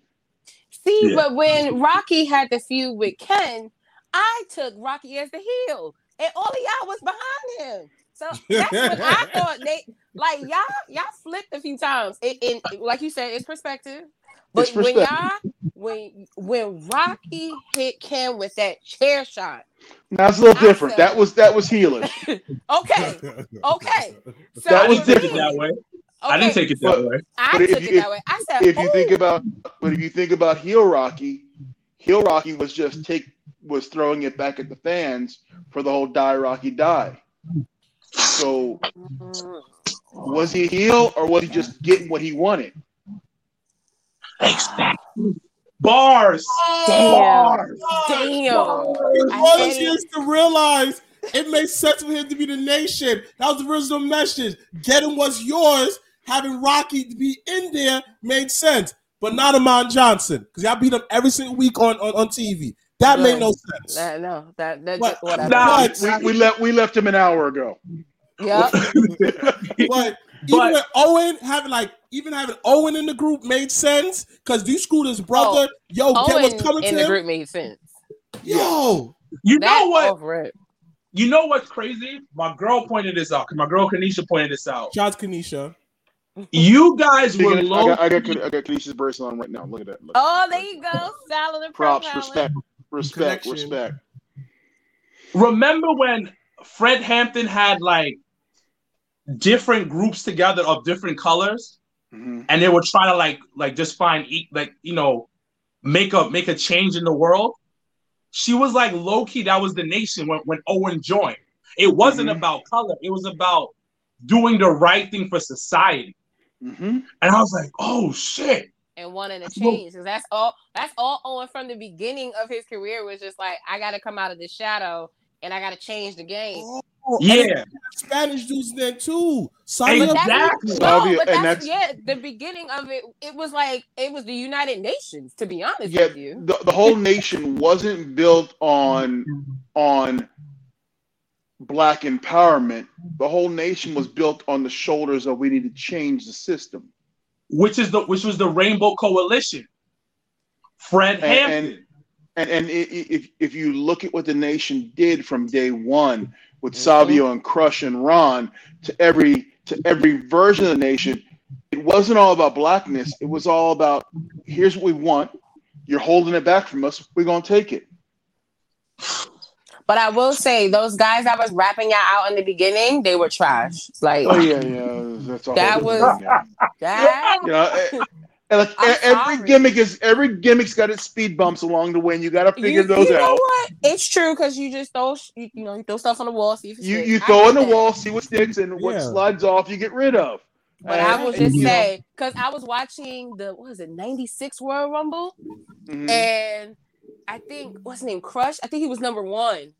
Mhm. and the guys came out and the and the other the other black dude who looked like he was a part of the Nation of Islam, but he really wasn't. They all had came out with him, and he was number one. And then guess who was number two? The same person you was talking about an hour ago. oh yeah. Oh, oh, oh, But- oh. And then You know and then the commentary had put because I guess they was feuding. So the commentary was like, "Well, he gets two minutes alone with him," and I was just like, "Oh, where's Austin at?" Because we already know how this ends. We, yeah, we but you know what's crazy? Clarence How- Mason. Yes, that's his name. You know how when you when you look back at the nation and then everybody from the nation after the the group disbanded, everybody did well.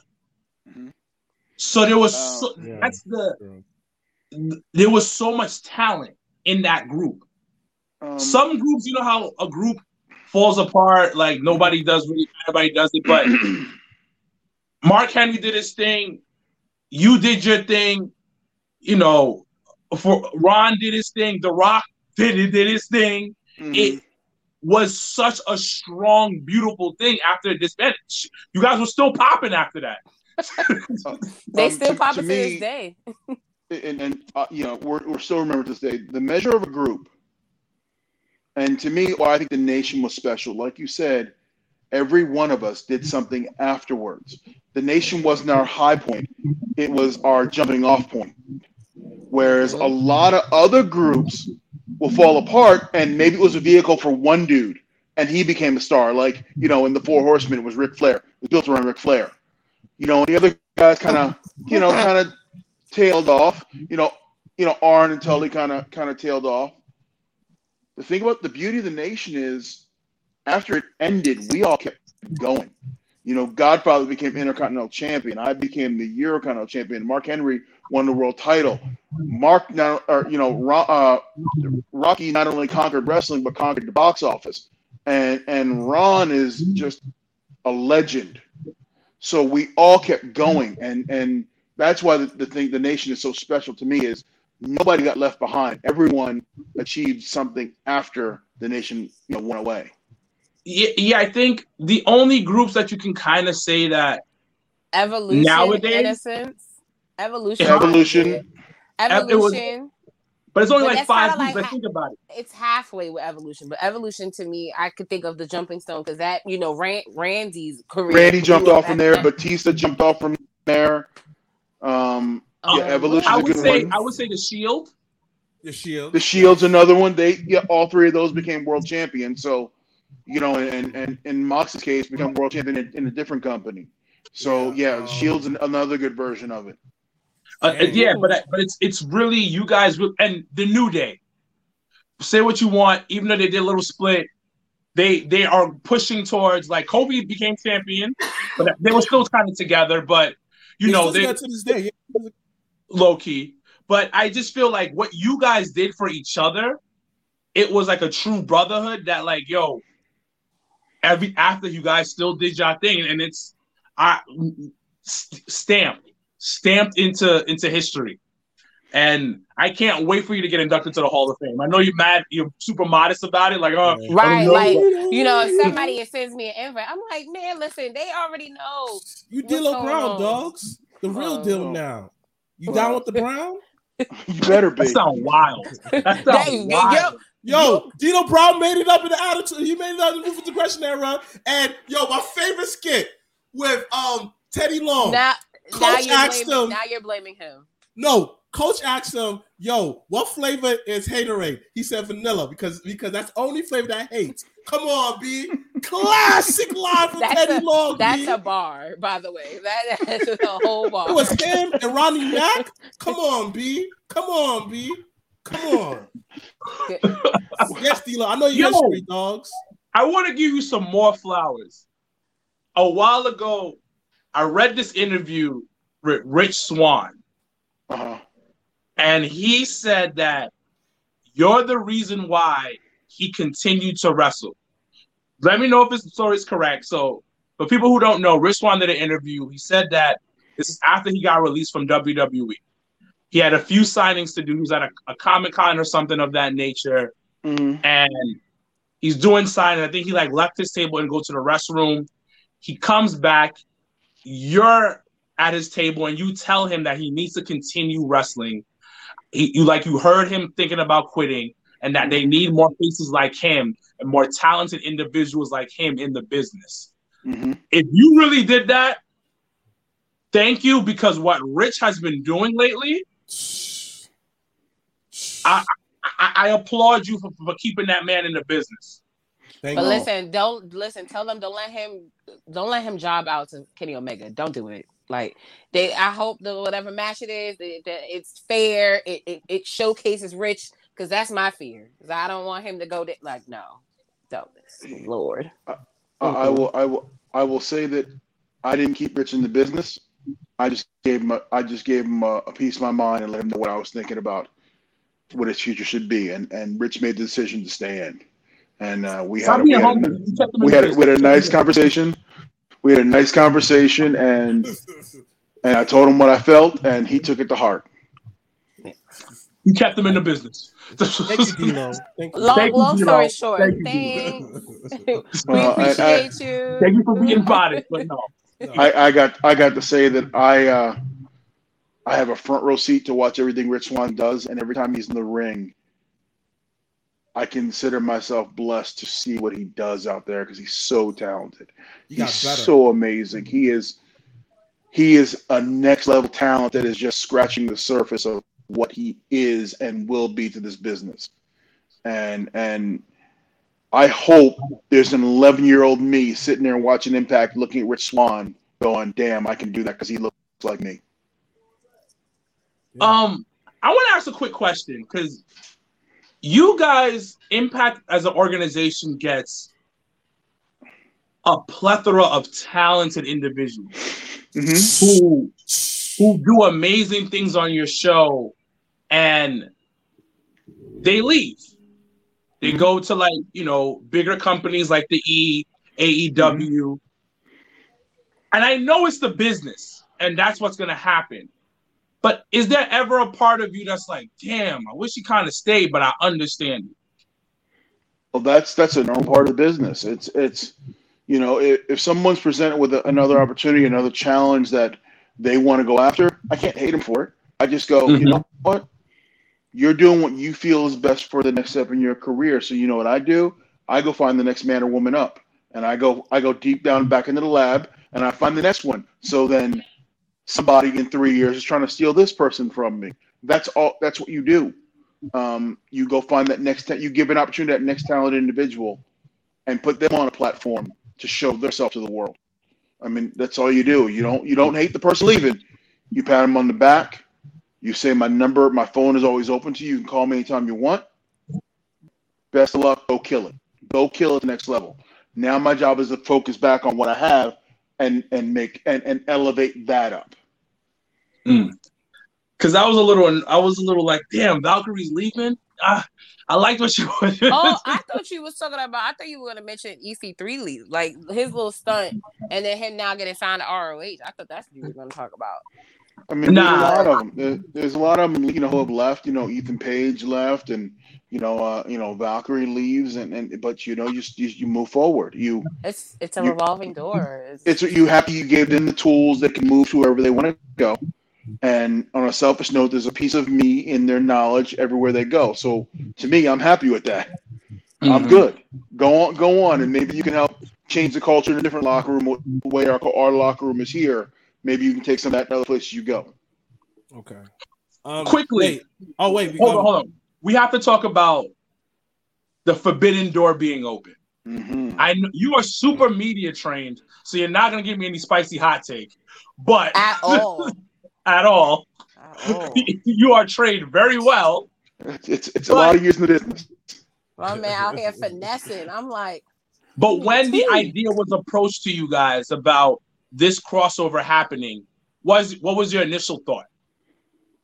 I I thought it was something that hasn't been done in wrestling in 50 years. You know, for companies to come together or to work together or have talent jumping across borders. Um, I, I thought it, I thought it'd be exciting. I I think of the dream matchups in my head, like we all do. You know, as a Mhm. fan, you sit and go, "What if?" You know, long before it was Rich Swann and Kenny Omega, I was like, "What if Rich and Kenny got together? What if the Good Brothers can go against uh, FTR?" You know, like you think about these things, and it's like the possibilities are there now.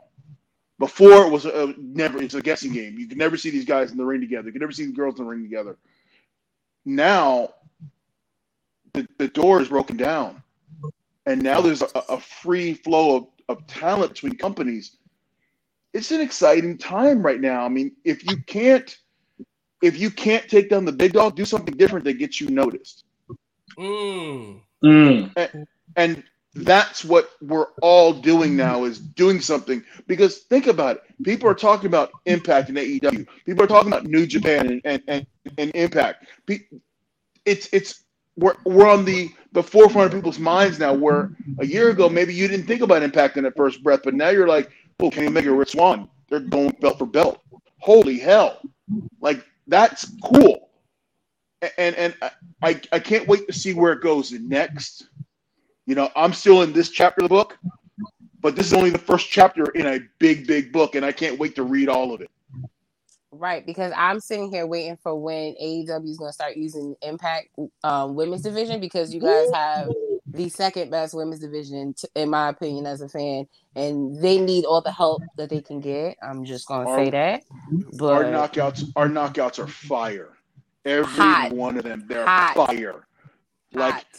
you can put any of them in a match with anybody, and they're going to shine in the ring. Yep, They are, they are fire. facts. Put So the I title on hope- Tasha. Oh, I, I said just that out loud. I mean, of course, because you know Tasha's family, so you know. Exactly. Okay, Shout out to so- Tasha. Put, put the title on Tasha still. So I'm just saying, you know. She, she already got tag titles. She, she, she doing all right for herself right now. I mean, she could be, she could be steals two, Two belt belts. steals. Yeah. Okay. Yeah, I, I, I ain't hating on it. I ain't hating on it. Just uh, come on now.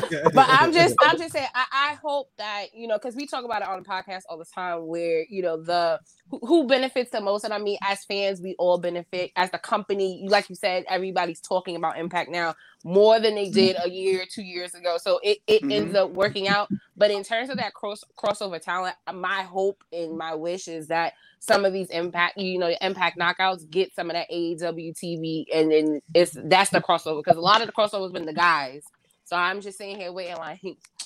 When the So what we, women. Oh, my phone keeps falling. But, what we gonna and- see?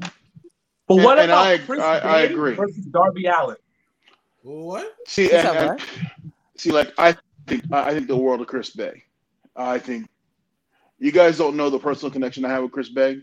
Um, I think the world of him. I think he can go out there and compete with anybody. I mean, he is like, and I think I put it over too much in commentary. I think he's like the future of the X division because I, I, I throw too much flowers. valid. Yes. I throw too many flowers on him at times because I don't want to be to overshadow who he is. Um, and I would love to see him go against anybody in the AEW roster because I think his match would be on point and I he would steal the show. He would steal a moment. Like he would take it for his own. He would own it. Um, yeah. So Chris Bey is. I give props to his uh, his his teacher. Oh wait, that's me. Never mind. Bars. He oh, said, he said, he said, hold that. Let me pat myself on the back. Uh, uh, look, look. just- remember Barry Horowitz? Yeah.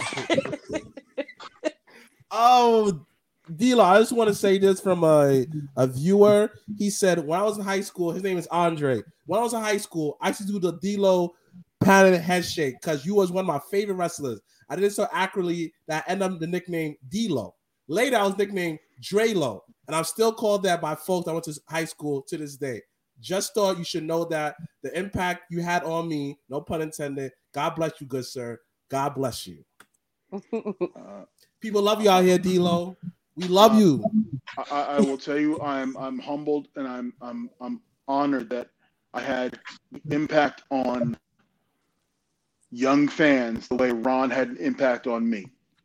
and Okay. it's just it's just an evolution of moving it down the road to inspire the next. And I am so grateful that I was put on a platform and I was given the opportunity to inspire the next generation. And the fact that, you know, I haven't been in a ring competitively in, I don't know, 10 years and people still know me and appreciate the work I put down. And that's, that's, that's humbling and I take it to the heart. Um, one of our- you- Oh, go ahead, guys. Oh, I was gonna No, say this. One of ahead. our viewers just asked you this question. Shout out to Ronnie of the um Backstreet Boy podcast. Do you think Vince opens that door? Randy, sorry, my bad, King. Do you think Vince opens that door? The invisible door, Hmm? I don't, I Uh-huh. don't, I don't, I don't ever see, in my opinion, I don't see Vince working with outside talent because that would, um, that would legitimize everybody else in Vince's world, and so I think he'll stay off on an, i- he'll his company will stay off to an, an island by themselves, um, and and he can he can have his spot. That's he owns it. He's the greatest promoter in the history of the of the wrestling business. Go on. We're just going to take what we have over here and we're going to do the best with it. There you go. Janelle, spit your facts. Um, no, I mean he mentioned that he hasn't been in the ring in 10 years. So I'm intrigued that if you ever thought about dusting those them boots off, who would you wrestle? Oh, that's a good one. Wow. You know, I'd love to get in there with Moose. Like Whoa. I would. l- Uh, his Okay, athleticism alright. is off the charts. Mhm. So like, like I'd love to get into it with Moose or like an Eddie Edwards or a Rich Swann. Like those three, I'd love to get in there in the like in my prime deal. Yeah, put me in there with those three all day long. Ooh, Now, if I'm okay. if I'm gonna come out of if I'm gonna come out of retire because that'd be a lot of bumping too. If I'm in there with Moose, he's gonna kick my ass. Um, right now, I don't know. Maybe it's tag team. That's bump. wait, wait till you get that hot tag in, and then you, you be Yeah, like, this- all bro, right, I'll here come in like a house of fire, man. I'll, I'll tear it up. There's no bumps in the hot tag. Ooh, Prime D'Lo versus Ooh. Big E. I love to see. Oh, I- so- Uh, you know what? Yeah, I mean, I would love Big E would be a good guy to go in there against Prime D'Lo. You know, or I mean, uh, you know, I, I've never had a match with you know Randy Orton, which would have been which would have been fun. Wait, what? Never, nope, nope, never. What? We kind of just Wait, missed. We kind of missed each other. Yeah, yeah. Yep, we missed each other. We just, we just, we, we, we, we were. I was right at the tail end of mine. He was right at the beginning. and We just, we missed each other. Well, yeah, because most, well, not most, but the beginning of his career, he was injured a lot too. Yeah, I Yeah. He he, was- he, had, he first came in and he blew his shoulder out like Yeah. right away in like one of his first couple matches. I didn't And then that. I was gone. I went to Japan. That's when he blew up. And then when I went back there in 08, he was off doing his thing, and I came in for a minute and then bounced right back out again. So we never, Wow. we never, we never got to be in the ring together. So I'd, I'd love that. I think he's, I think he's tremendous, a tremendous in ring talent. Yeah, he's he's amazing. How was your time in Japan? I know we gotta go soon, but how was your time in Japan? Can you like talk to us a little bit about that? Um, in Japan, okay, here in America, wrestling is a show. Okay, it's it's theater and around, right? Mm-hmm. Japan, wrestling is the third most popular sport in the country behind baseball and sumo. So they don't look at it as entertainment, they look at it as legitimate sport. So you're treated like any pro athlete that's in Japan. Um, you're respected that way. So when you're out there and you're performing, the Japanese crowds are so respectful. Like anything, if you can do something better than they can, they appreciate you for that. As opposed to a lot of places, they'll put you down for doing something that they can't do. Um, so I had, I had so much fun in Japan. I love the culture. I love the people. I love, I love, I love the wrestling. Um, hell, I climbed Mount Fuji twice. That's how much I loved it there. Oh, Um, really? Wow. Wow. Yeah, so like I I I, I my time in Japan was was probably the single most exhilarating seven or eight years I had in my life because it was just I wanted to be there so desperately and I wanted to be there. Because I back in the day when we were tape traders before there was the internet we would tape trade at shows. I would get a lot of Japanese stuff. So that's how my was my early indoctrination to wrestling was was not just only seeing stuff on on you know TBS or the local stations in near Philadelphia but was we would you know it was VCR and tape trading and you'd be like you'd see you know you see Giant Baba wrestling Stan Hansen, and Mhm. you know Misawa wrestling Kawada, and it was like, oh my god, what is this? And it wasn't it wasn't the show, it was just wrestle, wrestle, wrestle, which has always been my core of what I love. The show business part of it, you you gain that along the way, but that core wrestling is what is what drew me to it. And when I saw Japanese wrestling, I'm like, oh, these guys are for real, aren't they? like this is this is legit stuff here. So I've always wanted to go there. So when I finally got to go there, it was it was like a dream come true. Wow. Yeah, man. All right, guys. Janelle? Any last words before we sign off? Because I feel like we could talk all day, all night. Yes. Um. that is actually a be up- beautiful thing, but I, yeah, I got to be up at we, four. we all got lives. Oh hell, you it's, it's late for y'all. Um, I, I will just say this. You know, I, I appreciate all fans out there. Please tune in to Impact on AXS TV every every Tuesday night eight o'clock. Um, let us know it's also you on feel. Twitch. It's also on Twitch. Hey, if you got the internet, you can get Impact. Um, Thank That's a, you. that's a, that's a sales plug. Uh, it, I don't. I hate people say I can't I don't know where Impact is. If you got the internet, you got Wi-Fi, you can find Impact. Um, Yep. But you know, thank you for you know for your continued uh, patience in me uh, and and and your letting me know how I'm doing on commentary. Um, you can guys hit me up on my social media at D'Lo Brown seventy five. Um, I'm always there. I'll talk. I'll talk wrestling. I'll talk Chicago Bears football. I'll talk Liverpool soccer and I'll talk impact all day long. So hit me up. Um, and, and I'll say to you guys again, thank you for having me on. No Um, problem. This was this is this is a highlight for me, and I appreciate being on the podcast with you guys. And um, you know, thank you for having me.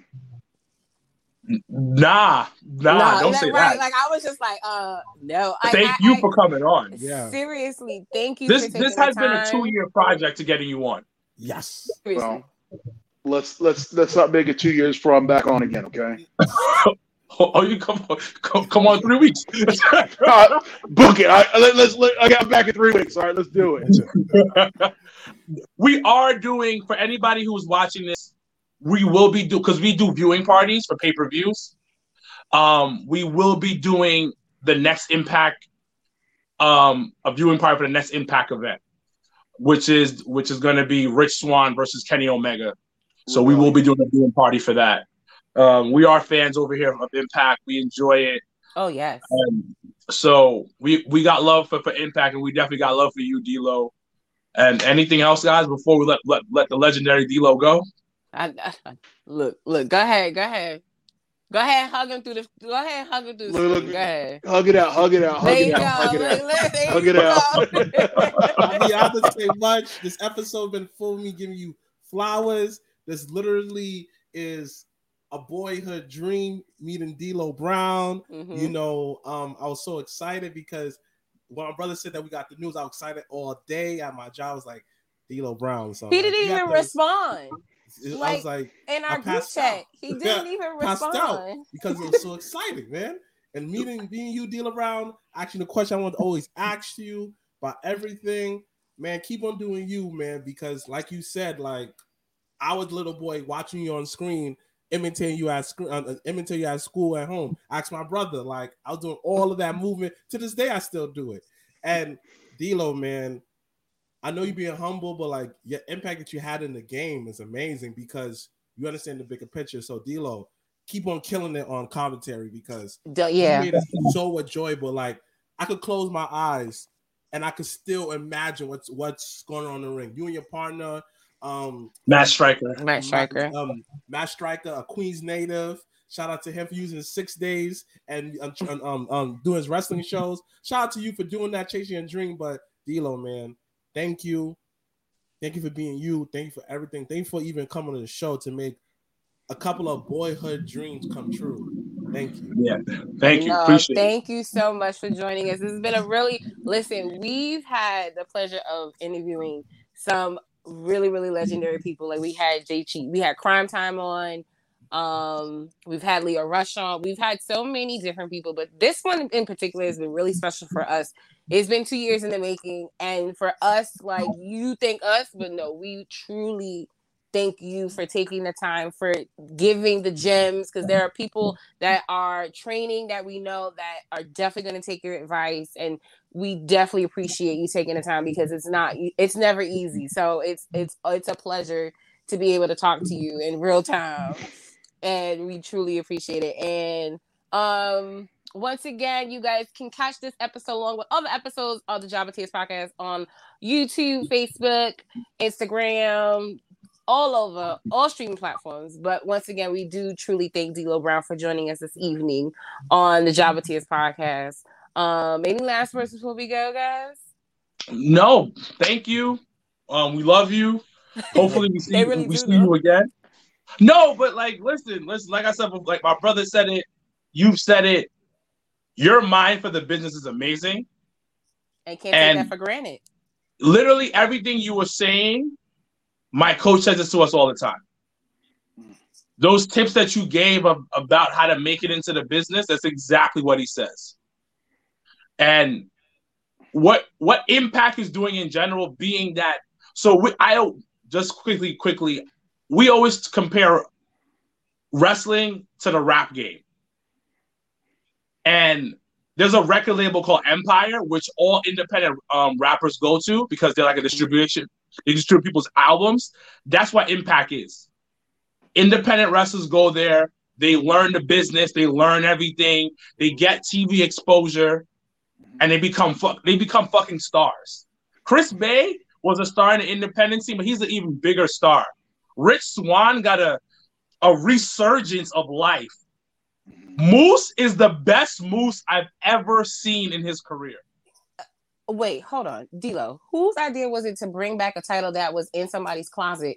I need to know this before we do go. I'm so sorry because I get on that. I got on them about that plenty of times. I was like, how dare they give this man a title that's not that doesn't exist?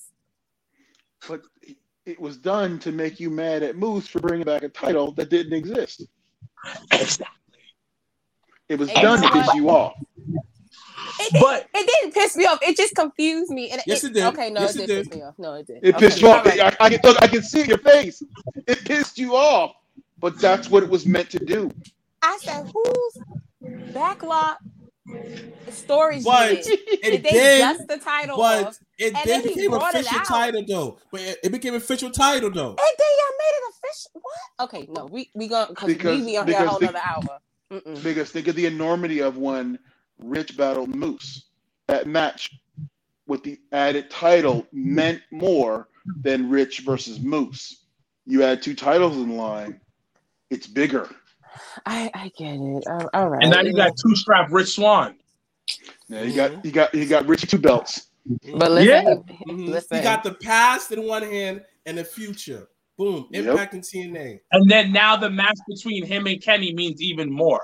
Means more because now it's it's literally three titles on the line. All right, y'all want to stack up titles, but anyway, as I was saying, thank you, D'Lo, so much for joining us this evening. We Thank you appreciate guys. it. Let's do this again, so we don't have to, so that they they get their lives together. and He don't talk about, you know. We'll get that. Yes, and, then, Okay. and make make I, I don't want to talk about and what him do a girl. I don't need to go there. No. Uh, and then send me that list of talent so I can look it over. I am no, we de- I definitely will, and definitely have to link down in Tampa because, you know, I'm definitely supporting my sis, Miss Faye Jackson.